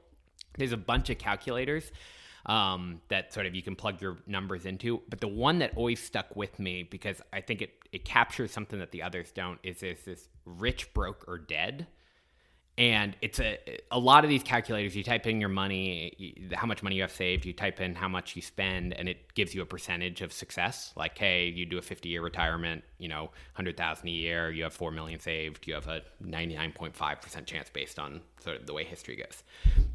What rich broke or dead does is that it does the same thing. It shows you but then it adds in your mortality table too so as you're you know as a 50 year old you have a 4% chance of dying whatever it is as a you know 70 year old you have a 30% chance whatever it is and so it's this it's this graph, but it's kind of terrifying to look at because you see this like death thing go, and then you know obviously at the end you 100% end up dead. I, I think it brings into sort of there's yeah maybe there's some half percent chance of something terrible happening with the markets or whatever and not having enough money, but there's a hundred percent chance that in a hundred years you're dead. Like it's just. Are you sure? I've checked the math on that, and so, but there's you know a, and that number, you know, 100 years is for, feels like a long time off, but in 40 years, there's a 40% chance. I mean, that number starts to feel a little bit more like it's coming up. In 20 years, it's a 5 or 10% chance. It's not a nothing chance. And so, like, you know, like I like I said, this you have to make a judgment call on where you want to do it, and at some point, it's you know, it's not the most financially savvy move to not work and not get paid. But if you ever want to focus on those other things and spend those hours, you have to you have to take the leap. Yeah, it just reinforces that. I think like the acceptance of hey, I'm going to die is like mm-hmm. a very freeing thing if you mm-hmm. can truly get to that acceptance and like think. There's been a lot of philosophers and other people that are like, you should just occasionally think about death, mm-hmm. not to make you sad, just right. realize that that is just inevitable. Yeah. And I think it frees you, and it and then it brings into the point of you know the emotional state of what you've talked about of hey, I want to be there for my kids. Like I, tomorrow's not guaranteed. Mm-hmm. Right. next year's not guaranteed. 20 years from now, like I want to be here. Just from an income standpoint, as we like continue to get a little bit tactical, and then we can broaden yeah. it. But from an income standpoint, is any of your income not coming from the stock market? No, I mean investments. So I mean, we have some like you know we have bonds and we have some like uh, CDs and stuff like that, and we have a uh, we invest in a local like real estate syndicate, like a REIT thing. But um, no, it's all. I don't have like a job or anything that pays me. Right, or like rental properties or nope. other like investments, right? Nope. I'm I'm very boring. I know you do all. You you're you, you talk a lot with other people about their fun things and real estate and stuff like that. Um, but no, I'm I'm pure. I'm I'm totally hands off, totally passive investor in everything. Are you a boglehead? I am a boglehead. I am a boglehead. So, for people who don't know, Jack Bogle was the founder of Vanguard, which is um, a big brokerage house. It's, he kind of pioneered low cost investing. So, you can invest in total market funds. So, instead of buying like, you know, Microsoft or Google stock, you buy the total market. So, you buy, and they basically a piece of every company, and it's weighted based on how big they are. So, Microsoft is worth way more than um, like a local then a, a, local public not a local company but like a, a you know a small public company. Um, even even like Tesla or something that's a massive company Google's way bigger than that. And so Google you you own a lot more Google shares like Vanguard does and then they kind of sell this total market fund to investors. And that's how you sort of capture that sort of how the market does. And I've always felt more comfortable with that in the sense of like CrowdStrike, when I worked there, they gave us a lot of CrowdStrike stock, and I would always sell it pretty quickly. And my rationale was if CrowdStrike fails, the rest of the world really doesn't care. It's just it's the way it is. You know, like if we if it goes down, you know, companies have done that. Com- a lot of companies fear Enron was huge, and then you know it went bust, and it happens from time to time. Um, and like Yahoo is, you know, Yahoo is like the it stock, you know, and now it's basically gone. But if the total US market goes, everyone suffers. So I like being in that world of like, yes, there's a chance that, like, you know, especially if you read the crazy conspiracy theories and stuff, the whole market's going to crash and dollars going to be gone and everything like that. But if it does, it hardly matters what I'm doing because, like, you know, if I retire now versus retire in 10 years, either way, the money's gone. And the money's gone and the jobs are gone. Right. The jobs are gone. It's not like me working as a lawyer is going to be like, oh, I'm good. The dollar's gone and all of the U.S. economy's gone and there's nuclear war everywhere. It's like, at that point, I'm glad I enjoyed the 10 years. and so, you know, I, I, I think, I, I, think that is just, uh, uh, you know, that's where I felt comfortable investing was, you know, I, if if a house burns down or something, I know you do like rentals and stuff like that. It's much more local. I think you have a lot. I think you generally have a higher return potential. Like I think you can you can if you do the right deals, you can do better. But I think for mine, where I was less concerned about sort of getting great returns and more about protecting and still like getting yeah, some risk. returns. Yeah, yeah, risk. It's sort Managing of that risk, risk return and it's also just way easier. Like my stocks never call me at 2 a.m. and say that my, you know, that's why you have a property is, manager, right? that my roof is leaking or anything. So I would sell that stock if it did that.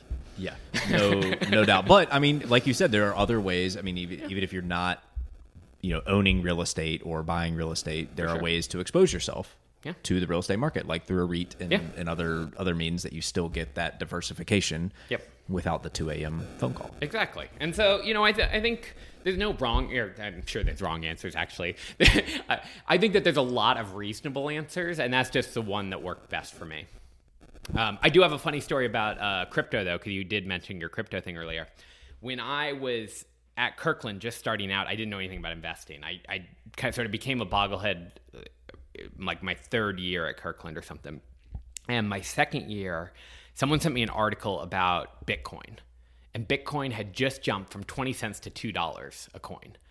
And it was this article, and this person was talking about how they were going to invest their entire life savings in Bitcoin. And I was dumb and didn't know anything about investing. And I was like, maybe I should do that. And I kind of looked into mining and I actually like downloaded like a Bitcoin miner, $2 of Bitcoin. And I could have bought it. Like you could buy them, and it was kind of a pain to buy at the time because they didn't really have the same markets. But I was like, no, this is a terrible investment. It doesn't make any sense. And like it already shot up from 20 cents to $2. Where could it go from here? That's it. That's it's already kind of jumped up. And so I like I mined it for a few like weeks and I was like, nah, this is stupid. I don't like this. And then it shot up to like eighty thousand dollars. And it would have been like and I had money. That was the other thing is I worked at Kirkland. I was making lots of money and I didn't know what I was doing. I was the perfect candidate to just like throw a few thousand dollars in there because I didn't know what I was doing. And instead I was like, no. And you know, I this this early retirement story could have been totally different. I could have been like, you can buy a jet, you can buy an airport, you can do whatever you want because we're rich. And that is not the story I tell today. But I think I think it's I, I tell that story to people who like when I talk about investing because I am wrong all the time. Like I was totally wrong on Bitcoin. And even now I still won't invest in crypto. I still don't think it makes sense despite, you know, 10 years of it returning quite a bit and it being, you know, statistically one of the best investments if you, you know, over the last 10 years. I still don't believe in it.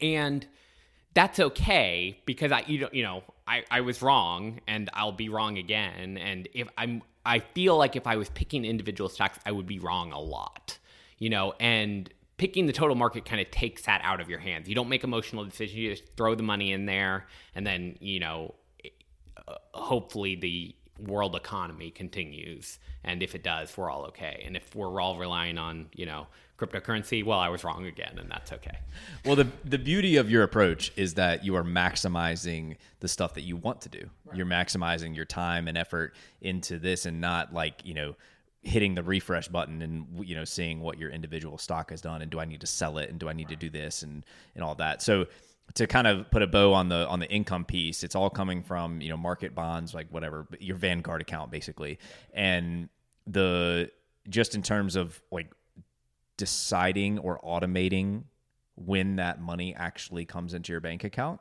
Curious tactically, is this like, hey, I have I've set aside dividends and I'm just going to let them flow into my bank account, or I'm going to go in every month and I'm going to click sell on these three things? How does it? How do you go about that? Yeah, I'm much less sophisticated on this than a lot of other people. And to be clear, I'm only like a month into early retirement, so I might get better at this. Um, but what I did is I sort of have some CDs, so um, certificates of deposit. They're just at banks, and they just lock in for a certain period of time. It's like a nine month one at five percent or whatever, and then the money just shows up in your bank account. And then I have Treasury bills, which are U.S. government bonds, basically that you know are for a set amount of time, and and then it pays it out to you. I have those, and then I just have a savings account that it's a sort of a high yield savings account. And between that, I have like we have like three or four years worth of expenses saved. And so our plan is kind of totally unsophisticated, which is we're going to go with that and then just dividends from the stock from like total market from our brokerage account. We're just going to move over to the bank account and just see how long all that lasts. And right now, our because we're kind of aiming for a pretty low withdrawal rate, our spend is actually pretty equivalent to dividends. Dividends hover around like 1.5 to 2 percent of sort of the total amount you have invested, and that's about what we withdraw. So it might be that this will work. It might not. We're gonna find out more. Hey, trial and error. And the beauty is, is that over that couple year period that you have like kind of already things set aside, is that in an ideal world that it just you leave your stuff untouched Right. to just let it grow even more. Yeah. The hope is that we'll have more money at the end. Um, and so I am not totally screwing my kids over with inheritances and you know I can pay for college and weddings and stuff like that. But we'll we'll we'll see. There's a long there's a lot of years out ahead. So and like the other thing I the way I think about this is and, and I think we're going to get into the why here and and sort of where we're going. I am retired and I don't need a, a sort of full time job. That doesn't mean I wouldn't get one in the future if there was sort of the right opportunity and I felt like that was the way I could make the biggest impact. I mean, I I have been pretty senior as a lawyer, and it might be that like I get out there in this world in which I'm like, I'm not going to be a lawyer anymore. And they're like, yeah, then you're totally useless. And I don't want, you know, you can go, you know, stuff letters in envelopes or something. It might be that like the way I can make an impact is as a lawyer. And I'm not ruling that out. It's just right now that's not that's not where I want to be. So um, there's people joke on sort of early retirement blogs and stuff about the retirement police, which is like if you define retirement as like not making any money from any job, then you're like if you then you're not actually retired. And I, you know, I think that there's a chance I, I could make money in the future, you know, as a job, maybe even as a lawyer. But for now, that's not that's not what I'm looking to do. Before we get into more of that, is there anything that we've missed in terms of just the the decision point and where you're at today versus like going forward? Is there anything that we've missed that you want to make sure that to highlight? No, I think that's pretty much it. I mean, I sort of financially we felt pretty secure for a while in terms of the decision, and then kind of emotionally, you know, trying to make the job as sort of where I could be as good of a parent as I could, and then realizing that in order to be still good at my job, I had enough pride in my job. I didn't want to become bad at my job. I, I couldn't be the parent I wanted to be right now. And that was sort of the, the ultimate tipping point where I was like, no, you know what? I'm going to do this. And then, you know, we'll see where things go from there, kind of leap off the bridge. So, how do you expect to spend the first six months? First six months, most like decompressing, um, kind of volunteering a lot with the kids. You know, the kids are both in schools. They want a lot of parent volunteers. I, I'm the last year I was actually pretty good at this, even though I was still working. I was like one of the few dad volunteers who kind of was in the preschool all the time and would go and do that. And I like that. I want to be involved in, you know, my kids' school and everything like that. Gonna teach or gonna coach basketball probably. I coached T ball last year. I'll probably coach baseball again in the spring. And I'm gonna try to write a novel. That's my big that's my big project for me right now is i've always had this dream of writing a novel and i've done it in bits and spurts but it's hard when you're working and especially like i work in front of a computer so then the last thing i want to do is sit in front of a computer and type more words um, and Side note, do you know what I heard at one point is that John Grisham, I'm pretty sure, has written all of his books by hand. Like he that's writes crazy all of like all of it on a legal pad and then someone else writes it. that's crazy i did not know that Wild. Yeah fun fact john sure grisham, Grisham. john grisham also gave the graduation address at both of our wives graduation at unc Fun fact. fun That's true. fact yeah so I, I i'm gonna write a novel um, Okay, I haven't heard about this novel. I want to guess as to what the novel will be about, just based on knowing you and some of the books that you like. Well, this is going to be. It's either going to be really easy or really tough because I have like four ideas right now, and I've sort of written bits and pieces like of all of them. So, but go on. So, you- Okay, so I, so I have a I have some some chances here because it could be mm-hmm. one of four. Yeah. I know you're super into sci-fi. Yep. And space and all of that. So I Yep. think it is going to be space related. I think that there's going to be probably a main there's going to be a main character. you have nailed this book. Facebook with a main character is one of the books. I think that the I- don't think that there are a bunch of characters. I think that there is it is following the the arc of one person mainly, and then other people weave in and out. And um, I'm not going to go further than that because I feel like I'm on the right track. You are on the right track. I have a I'm a sucker for coming of age novels. Um, I am just like, you know, a sort of young adult. Doesn't even have to be a young adult book, but a young adult sort of as a main character, kind of figuring out their path in life. And I don't. I'm. I mean, I guess that's a pretty common theme, but I always it, I like that, and I, I feel like part of it is that I I still don't know what I want to do with my life. And so I'm always sort of impressed when I hear about people who like figure it out and like they're like, this is my path in life. And this sort of a Harry Potter thing too. Like, I'm a wizard and I'm the best wizard and like all this stuff. And it was actually one of the, uh, to prep for this, I, t- I think I told you I listened to, to knock your interview with Knockle. And I so jealous. Another David. Another I David. need to go by last names. we that we knew in college. That I, I also knew Knuckle in college, and um, I I've always been jealous of him and his vision for his future. He has such a locked in vi- like it was like I'm going to go teach high school history, you know, in my old district and do this and he did it. And like that's incredible to me. Like I can't tell you like what the six I'm 37 now, about to turn 38. I can't tell you what 6 months from now is going to look like. And at 18, he had this vision for the world. And I'm I'm so impressed by people like that and a little jealous too. And like, you know, not that I think I've, I'm a very lucky person and life has worked out pretty well for me, but uh, like, I still don't know what I want to do with my life. And so uh, I, I bring that up for two reasons. One is I think I'm drawn to books like that, where it's like you sort of have have a path um, and you sort of the coming of age of sort of like hey this is this is me and i figured it out. And then two i think it's part of like i, I don't have a great answer on where my life is going in post-retirement because i think i'm still figuring it out and still like i don't know what i want to do when i grow up is is still the answer that's sort of me at 37 But that freedom that I think you're gonna ar- arrive at, or that you're at now, is is a great space, and I think it's why so many so much um, advice is around. Hey, don't commit yourself to a bunch of stuff right away because this is going to be the first time in your life that you're going to have a, a half a year or a year to just like literally just go f- try and figure it out. So what it what attract what what am I magnetized towards that maybe I didn't know before, right? Like you've just been on this inertia path. We've talked about inertia like okay, I went to school. Okay, I was supposed to go to school. I went to law school. I was kind of already like my mom was a lawyer. I'm going to go do that and then I'm going to go work for a law firm and then I'm going to go like try some other things. These are the stepping stones that make sense, logical sense. So now you're off that staircase and it's like, oh, now I have the space to just see what like as a 37 year old what what do I want to do? Yeah. Yeah, it's it's funny that it's funny you describe my life like that because at the there was a lot of pivots in there that felt like it feels very linear when I look back on it, and I assume like going forward, there's actually a good chance I'll look back and be like, oh, obviously, like that's what I did after retirement. But like at the time, like I was actually a chemistry major at UNC, and I was like, I'm to work in a lab, I'm to be a professor. And then I realized I hated it after like a year, and I was like, nope, not to do that. And so then I was sort of about to graduate. You know, I was coming up on my last year, and I was like, I need a, to figure out what I want to do. And so I like applied to law school and did well in the LSATs, and ended up going to going to law school.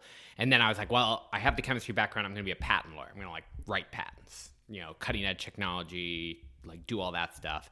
And I started, I did like one. And I was like, this is the worst thing of all time. This is so boring.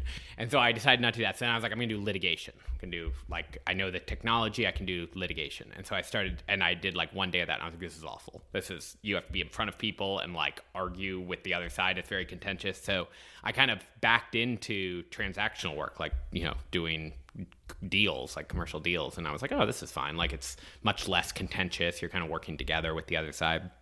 And then I kind of worked at Kirkland, and then I was like, I need something else, and kind of jumped to the first job that sounded like it was like a good lifestyle. Like it, I didn't know anything about the company. Like the boss was great. I met, I like talked to him, and he was like, he was a really nice guy. It seemed like a good lifestyle. And I was like, I'm done. I didn't even know like what the company did. I was, I, it's it's a software. It was like a software consulting company. I still barely can explain it, but and then it got bought, and I was just gonna stay there. And then it got bought, and I was like, well, I need another job. And then like CrowdStrike kind of popped up, and I was like, it works from home. I can do it. And so it it all felt very random at the time, but looking back, it's like, oh, look at that linear path, like law school and law firm, and you know, in house, and there it is. And so you know, I, think I'm pretty good at kind of pivoting when I need to. And so, uh, but it, it's it's a little scary in the moment. Some some of those jumps, but uh, now I'm now I've definitely jumped. So now we'll see where things go from here. Maybe they'll be this will be the, like the mark in the tragic story and where it turns, and, and all the pivots go poorly after this. Well, well, this is going to be like episode 39 or 40 or something. And so then, like, we're going to be at episode 80 and talking, and it's like, okay, this is how you don't retire. David did not realize how without the next few years we're gonna go. Um, so the, but it'll be a great book, though. Right, exactly. that maybe you It'll make write. it easier to write another book. It's about it's about uh, there's the uh, Parks and Rec is one of my favorite shows, and uh, Aziz's character, he writes a book on like how to fail because he keeps failing at everything. That could be mine, like how not to retire. um, so you've got me thinking about like you've always been one of the smartest people I've ever met. That I think that's one of the gifts that you have. You have many gifts, and one of the gifts you have is being just very intellectually driven and smart and curious about many things. And so it's encouraging to hear that you've thought about how do I reshare those gifts? Like how do I make an impact? And through I think books can absolutely do that. You've always been an avid reader. I recall going into I think it it must have been your the place that you and Galen lived um, off 54, Mm-hmm. maybe your junior year. yeah, off Mount Mar. Oh yeah, oh had- yeah, that one. Yeah, You had your own, you had your own room. The Verge. I remember going in there. Yeah, the Verge. And I remember going in there and seeing like this massive bookshelf Mm-hmm. that I know you, I walked by today, walking in your house. It may it maybe even be the same bookshelf. it's different bookshelves, but there are actually two downstairs and there's two upstairs too. So and it was and it was filled right i'm like walking in there as a 20 year old right Mm-hmm. 19 20 year old you're roughly the same age and i see this bookshelf like full of books and i remember going over and asking you like hey like tell me a couple of like about a couple of these what are your favorites and at the time i was not a very avid reader like i read harry potter because obviously Harry Potter's the best. but it's not like I was just like every day or every week picking Yeah. up a book, and which is what I am now. Like I, I mean, it it is rare that a day goes by and I'm not reading at least a chapter or two of some sort of book, fiction or nonfiction. Yeah.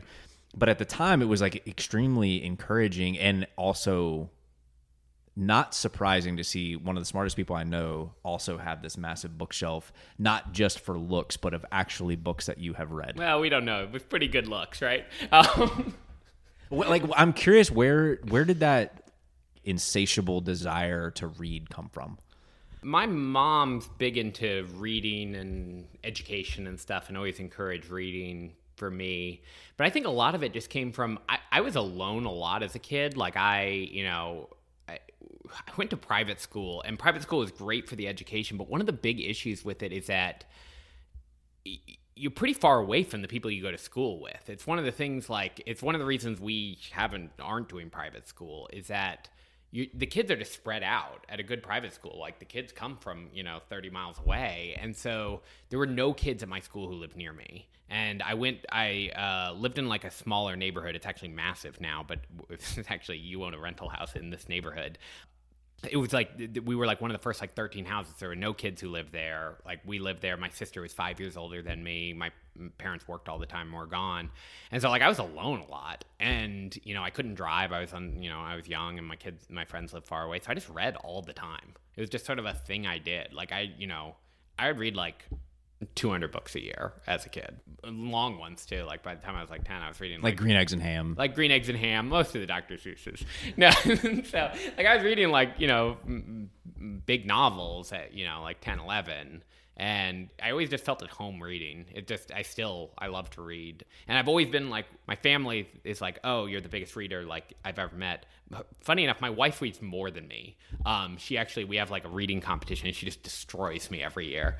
A reading competition? Yes. Do you have uh if you have Goodreads, the app, they do like the reading thing and she just like destroys In terms of like, is it pages, It's number of books? pages, which which we may be closer because I do read some longer. Like some of my books are like 900 pages and stuff. In terms of number of books, she's like 20 books ahead of me every year. Yeah, it's like not particularly close. Wow, that's saying something. Um, but hey, you're now have more time. Now I can catch up because I have been I have been working job, although she has We- been the it, it took a little bit of time, but now we realize why you're retiring. Right, This exactly. And I mean, she has been the primary parent for the last year, so I don't, not sure I have that excuse, but um, yeah. So I sh- I want to shift to what you just said because Whitney and I have had very similar conversations. So if I ever get to the point where I can retire early, Mm-hmm. we've talked about like dividing the parenting stuff. Yeah. Like it's like it's like that reset. Like you talked about being intentional earlier about your expenses and designing your life. Yep. You kind of also I think you have to design. Okay, we have assumed traditional roles. Mm-hmm. You're stay at home. I'm working. I'll help where I can. Basically, to oh no, now we're both not working. So like, how did those conversations go? I think they're still ongoing. Is kind of I, Am I opening a wound? no, no, no, you're not opening a wound. It's just it's a it's a learning process. You know, like for me, I I think I've always felt comfortable not doing as much parenting as my wife because I was working. I always sort of like even when I wasn't busy with work, it was like, oh, I was working the job this week. Hey, so- I'm working on my fantasy draft. Could you turn the vacuum down, please? exactly. And so, you know, I, I think like psychologically, it always made me feel like, oh, like, yeah, she's doing a little bit more with the kids, but I'm, you know, like, all like I worked this week, even if today I'm not doing anything. It sort of felt like it. And I've only been early retired a month, and our and over the last two years, I've tried much harder at being like more of an equal parent because I recognized that she was doing more. I mean, she's a stay-at-home mom and I was working, but I recognized that, and so like I've I've always been like the cook, and I I've tried over the last couple years to clean a lot more. I've never been a particularly clean person. My wife's very clean and very good at it, so I've always felt like I was letting her down even by trying because she'd be like, "You're so bad at this." But I've been trying more over the last like few years, and like even the last month, we like I've been trying to like volunteer at the school more and divide things up and figure out like where I can be good and she's much better at some things than me and I'm I'm better at her than some things and so we're trying to figure out where our optimal thing is. The one thing I've realized that I'm terrible at versus her, I need sleep. I'm like someone who needs 8 or 9 hours of sleep. I can fake it for a day or two and like I have in like law school and like I've done all-nighters at for work and stuff and it's I can do it for a day or two, but then I need like a day of sleep to make up for it. And already we're like a week into school for the kids, and already like the you know we have to wake up at like six fifty for, and I'm not a morning person. We have to wake up at six fifty to get my my son to school, and I did it like the first two days, and then the third day I just I over I just slept through it. And like my wife did it all alone because I was just like too tired to get up. And it's like, you know, it's Thursday on like the second week of school and I'm like unable to make it. And so I don't know if this retirement thing's gonna work. you may have to go to work pretty soon. and so that is not my strong suit, getting up early every day. But I have other things which is she's much better my wife's much better than me at, at operating on little sleep but she can she naps sometimes and i can't nap. When i nap at like when i go down at 3 p.m i wake up at like 8 p.m just like totally groggy and then i can't sleep that night. It's, i'm the worst at it. But once i'm up i can sort of make it through the whole day and so like we sort of trade off and i try to give her a break because i was useless all morning then i sort of you know take over in the afternoon and you know i'm cooking and stuff like that. And we're, we're trying to find where our optimal things are. But you know, it's a process. You know, like I'm around. I just have more time now, and so like where I can help and where I can't. And then sometimes the kids. I mean, kids are still kids. Sometimes they're like, I just want mom. Like, what are you doing? I get you're around all the time, but just like back off, dad. I want mom. That still happens, and so like you know, it's it's an adjustment, and we'll. You know, I, I, I think we're all figuring it out where where where I'm best suited. What are like one, two, three books that have most influenced your life? You know, The Amazing Adventures of Kavalier and Clay is the book I recommend the most to people. Mostly, I love Harry Potter and I love Lord of the Rings, but everyone's heard of. I'm not like, oh, look, Harry Potter. like, no one, no one's ever like, thanks for the recommendation um, for those books. But those are some of my favorite books, and those definitely impacted me greatly because I, I love reading them and I've read them multiple times.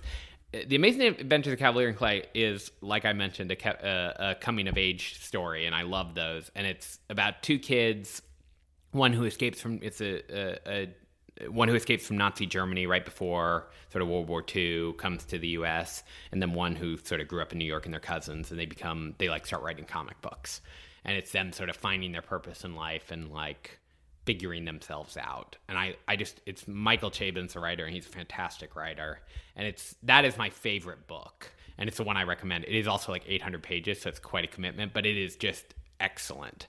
And that's why this, that's why the, the single book that has kind of impacted me the most was just like, it made, it also made me kind of want to be a writer. Like I sort of had like a, came out in like early 2000s I sort of had vague dreams of like I like books and I like this, but that was the one that I was like I want to tell a story like that, where it's like that is like a it's a human experience and you're sort of seeing it from his perspective, and it just it made me want to tell a story like that, and so that's probably the that's probably the one. I also love Harry Potter and Lord of the Rings and books like that, but people have heard of those, so that's that's my that's my. That's I have not heard of that book. You've not heard of that book? It's a fantastic book. So I it is now I- I- very high on my list I to go read. highly recommend it. Yeah, there's a book that came out recently called Tomorrow and Tomorrow and Tomorrow.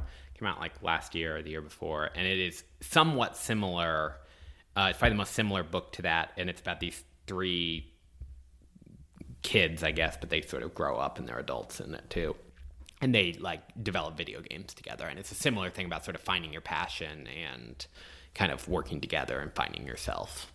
Also a good book. Another one, yeah, another one to, to add to the list. I was actually on my way on my way here. I was thinking about how to. I want to make sure that I'm thinking about the books, not necessarily for this uh, podcast, but I you got me thinking about books because I knew we were going to be talking about them, and I knew your love for them. But I had a friend who recently just asked me, like, "What books do you recommend?"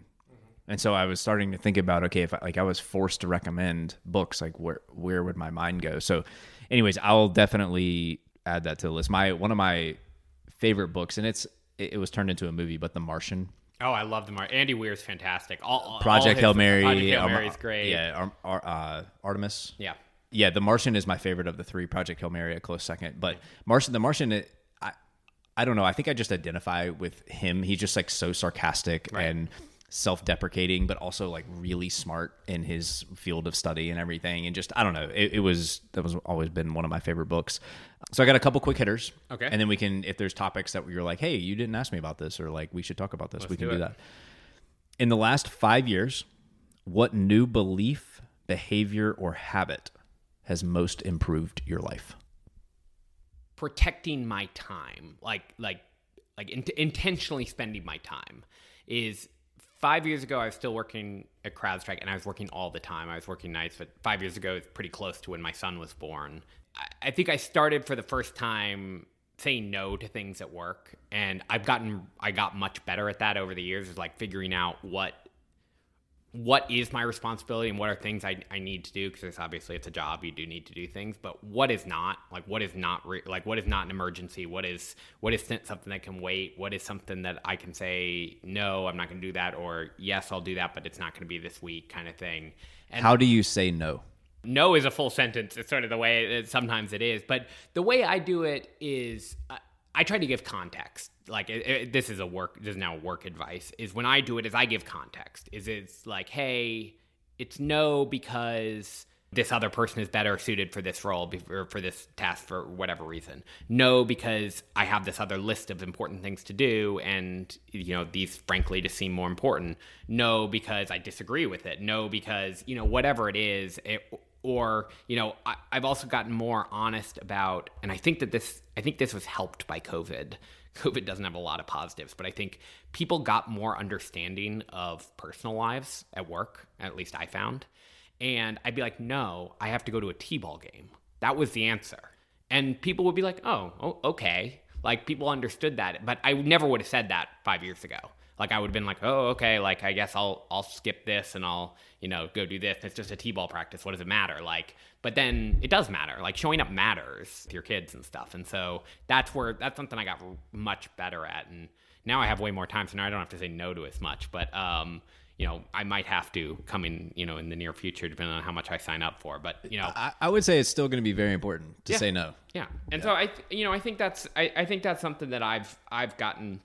I, I think has improved my quality of life the best. Is I, I sort of reclaimed my nights and my weekends and took time off during the middle of the day if I wanted to, and I would just say no, I'm doing something, and And it's amazing how little people care that you told them no. that was sort of the shocking thing. Or like when my hours went down, like we sort of talked about like the percentage I was working. Like I was full tilt at the beginning of CrowdStrike. And then like I kind of came back from my sabbatical and I was still working. I was still working a full time job, but I wasn't like going crazy. And no one cared, it seemed like. I still got my work done. I still got things done. I wasn't going as above and beyond, but I was still getting it done. And everyone's like, oh, great job. You're doing good did I like waste the last 10 years of my life like working this hard? Like was it like was it totally unnecessary? And like I don't know, like I think there was some benefit to me working so hard and I think similar to my start at Kirkland, I got kind of a reputation for really good work and then you can sort of use that to kind of do it. I think if you start off and you're like, "No, I'm not to do this." It's like your second day, it's you're probably in trouble, but I think I I think I learned that balance a little bit better and I think I, it wouldn't have happened without a family. I think my family kind of just by me wanting to spend time with them kind of gave me that confidence to it. And I think honestly, financial as I got more financially independent, I was also more willing to speak up. Like I was just like, "What are you? Okay, fire me. I'm going to go to a t-ball game. If you want to fire me because I'm missing this negotiation to go to a t-ball game, do it. I can. I'm. I'll be fine. Even before I was totally like felt comfortable retiring, like I, I could have survived for decades, you know, without jobs. So I felt confident I could find something, and you know, they never did. Nor did like it even get particularly close. It was never like I was like threatened with firing. It was as I got more confident in that and sort of the ability to say no, my job got better. I'm now thinking about how AI can like predict people retiring. Oh, it's yeah. just like how who how many this guy's saying no now like every time I ask him something. He's probably on his way out. Yeah, yeah. The uh and we could uh, speaking of AI, we could probably have a very long conversation about the thoughts around how AI will change the lawyer scene. Um, so we can save that for episode 80 when we talk so about it's, your it's funny you mention that though on some of the why going forward. Is one of the things that actually might draw me back to working is there are a lot of like ai applications for the law for legal and i think that would be really cool to work in where i could work in less of like a legal role and more of like a ai role where i'm like you know whatever it is training ai to do legal tasks or whatever it is. And i feel like something like that could be really cool. And that might actually draw me back into what purchase of $100 or less has most positively impacted your life? Oh, d- this is so embarrassing as a story, but it I I think it just shows where you can spend a little bit of money and get a much better life. So our bathroom, we have this really nice master bathroom. But it's not very well designed for towel racks. The towel racks are super far from the shower. It doesn't make sense. And I when when we moved in, we've lived here like 8 years. I put like a hook behind our door, which is like the far corner away from the shower, and it was You're just like dripping everywhere. dripping and it was a and like I'd bring it over every time and like hang it over the shower wall and sometimes it get a little wet or I'd put it on like my sink and it and we bought these five dollar hangers over the end because it's like a it's like a glass like open shower and so we put these like five dollar like little metal they look nice like little hangers on the outside of the glass wall and the towel is now right there game changer. Just my bathroom, like the shower experience is so much better now. And it's so embarrassing. It took eight years to find these little, like, they're like a little S hook, and they just, you, there's not even an installation. You literally just like hang them over the thing. It takes it was $7. And this, like, totally changed my shower experience. It was like, always a pain. It actually like because I put them on the back of the door and like the back of our bathroom door, it kind of like mildewed a little bit because like and so then I was like cleaning the bathroom door like and it was just like all this and it turned out there there was this like super easy hook and it is just I- we got it like six months ago and I still like every time I do it I'm like oh look at this hook and I'm so proud of myself. And it's like such a the, the other thing we actually bought it in the same Amazon order. Is our sink is in the middle of uh of the island and there's no backsplash or anything. And it every day we would like do dishes and use the sink and there'd be a little like river that forms and goes back towards like where the, the stools are. And we bought this like little $10 rubber thing. You can actually see it because we're right by my we're in our dining room right by our kitchen. This little rubber thing and it catches all the water and the river's gone. And again, this is just like these are the stupidest little things. These cost a combined $17, I think, on one Amazon order and made my quality of life so much better. Hey, that's the intent of this question is to is to figure that out. And both of your answers are very applicable to me. yeah. So I wouldn't be surprised if we have that same seventeen dollar order. two things because it it was crazy how much better my life was with it. And like, you know, we've bought other things and like we're pretty intentional with our purchases. Like we have like a RoboVac now, like a Roomba, and it's great because that was sort of a stressor in our lives. It's over a hundred dollars, but it was you know, but those two were just like little purchases that just game changer. What advice would you give to a smart, driven college student about to enter the real world? I think I've never been very good at finding like my purpose or anything at work, and so I, you know, my advice is almost take it like don't worry too much about that. Like I think find a good job that you can good people and you'll you'll figure something else out. I, I think going back, I think one of the themes at my jobs is working hard early and establishing that reputation. Like when you first start a job, uh, I sort of joked about it at, at both my place of work. I was sort of over, and you don't have to be as crazy as I was. Like you can have a life outside of work, but like I think kind of going above and beyond when you first start and kind of creating that reputation sets your entire time up for success. I, know there's a big push right now for for much better balance, and I think that's great. I, I you know I'm I just quit my job, so like clearly I'm I'm on the team. I'm I'm, I'm a supporter.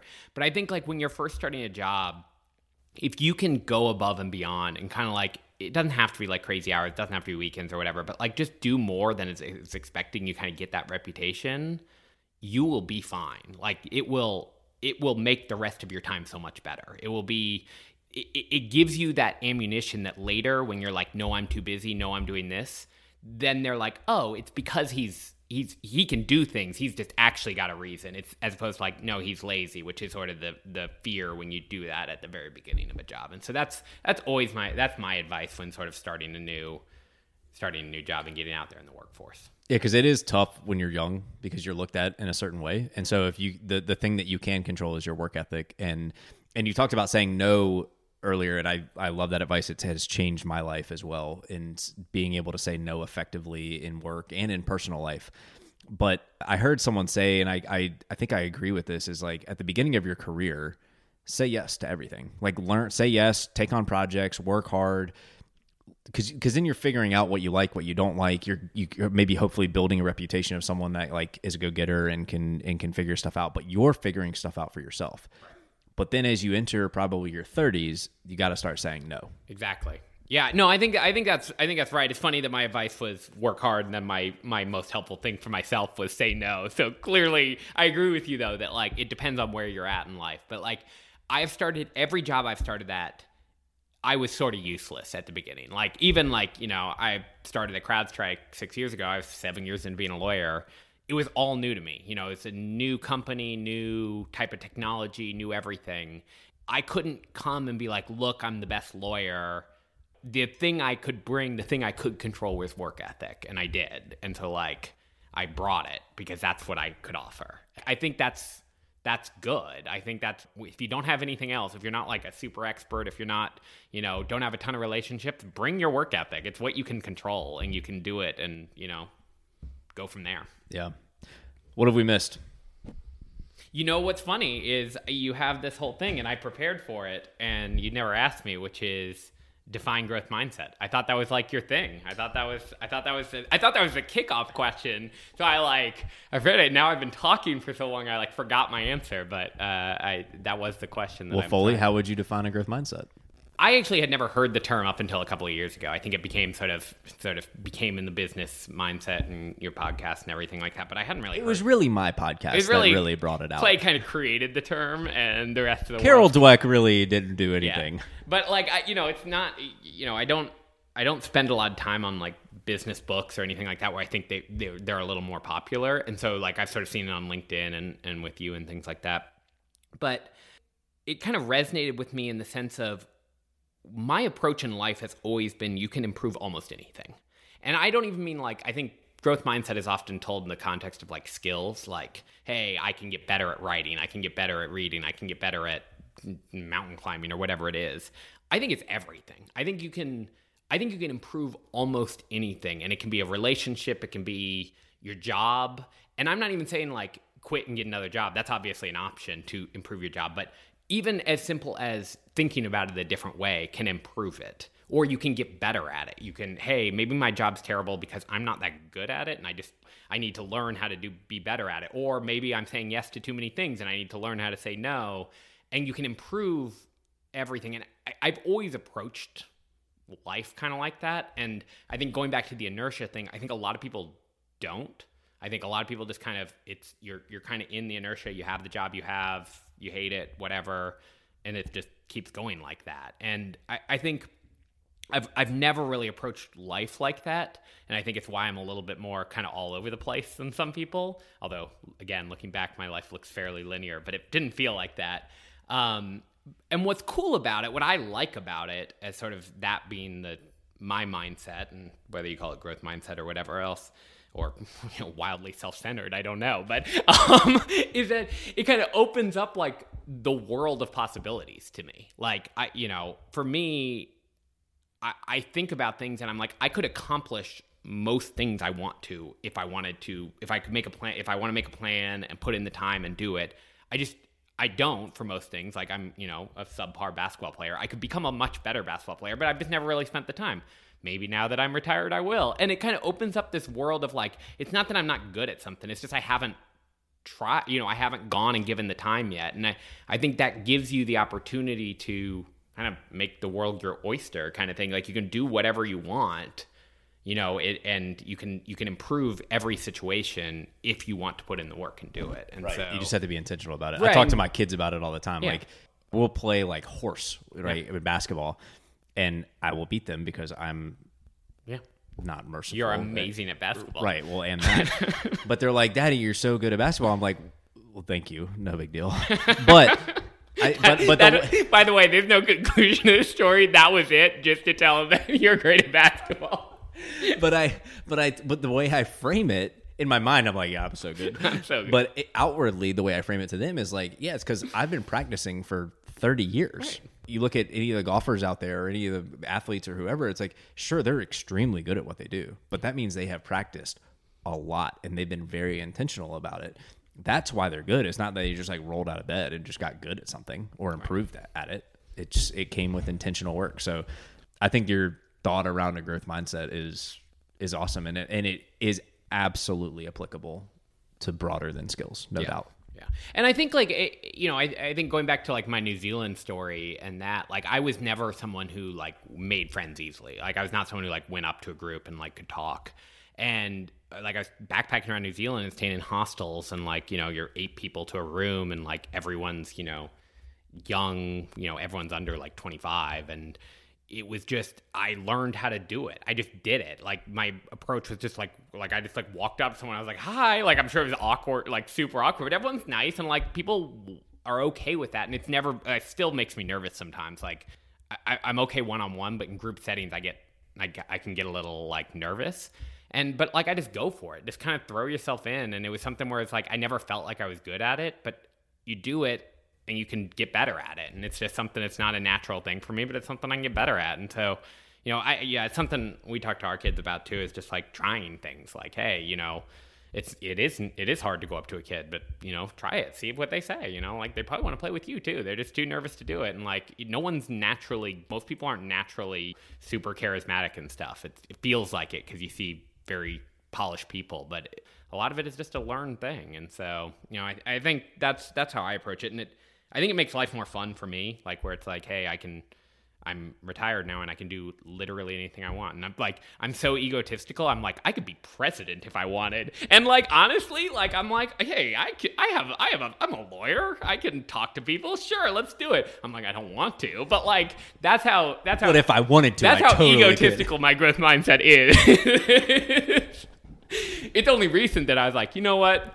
The NBA dream has probably died. But just like a year ago, Just I- like- you're like just over the Right, cusp right there. I mean, I'm not that much older, than, or I'm, I'm about the same age as LeBron, so like he's still doing it. So like clearly, If I dedicated like three months of my life, basically the same person. but yeah, no, and uh, I mean, like you know, it, I, I think you do have to be somewhat realistic. Like if the dream is NBA, you know, that's probably not great for me. But you know, I think I could certainly get a lot better at basketball if I wanted to spend my time doing it, and so. You know, I think there's there's a lot there, and I think I think that's just a cool way to kind of approach things and think about it, so that you can kind of live the life, the intentional life is I think sort of the the theme of my stuff. What I don't think you realize is the pressure you have now put on me by you retiring. Oh yeah, and Oh, it yeah. and it and it doesn't have to do with me potentially retiring at some point.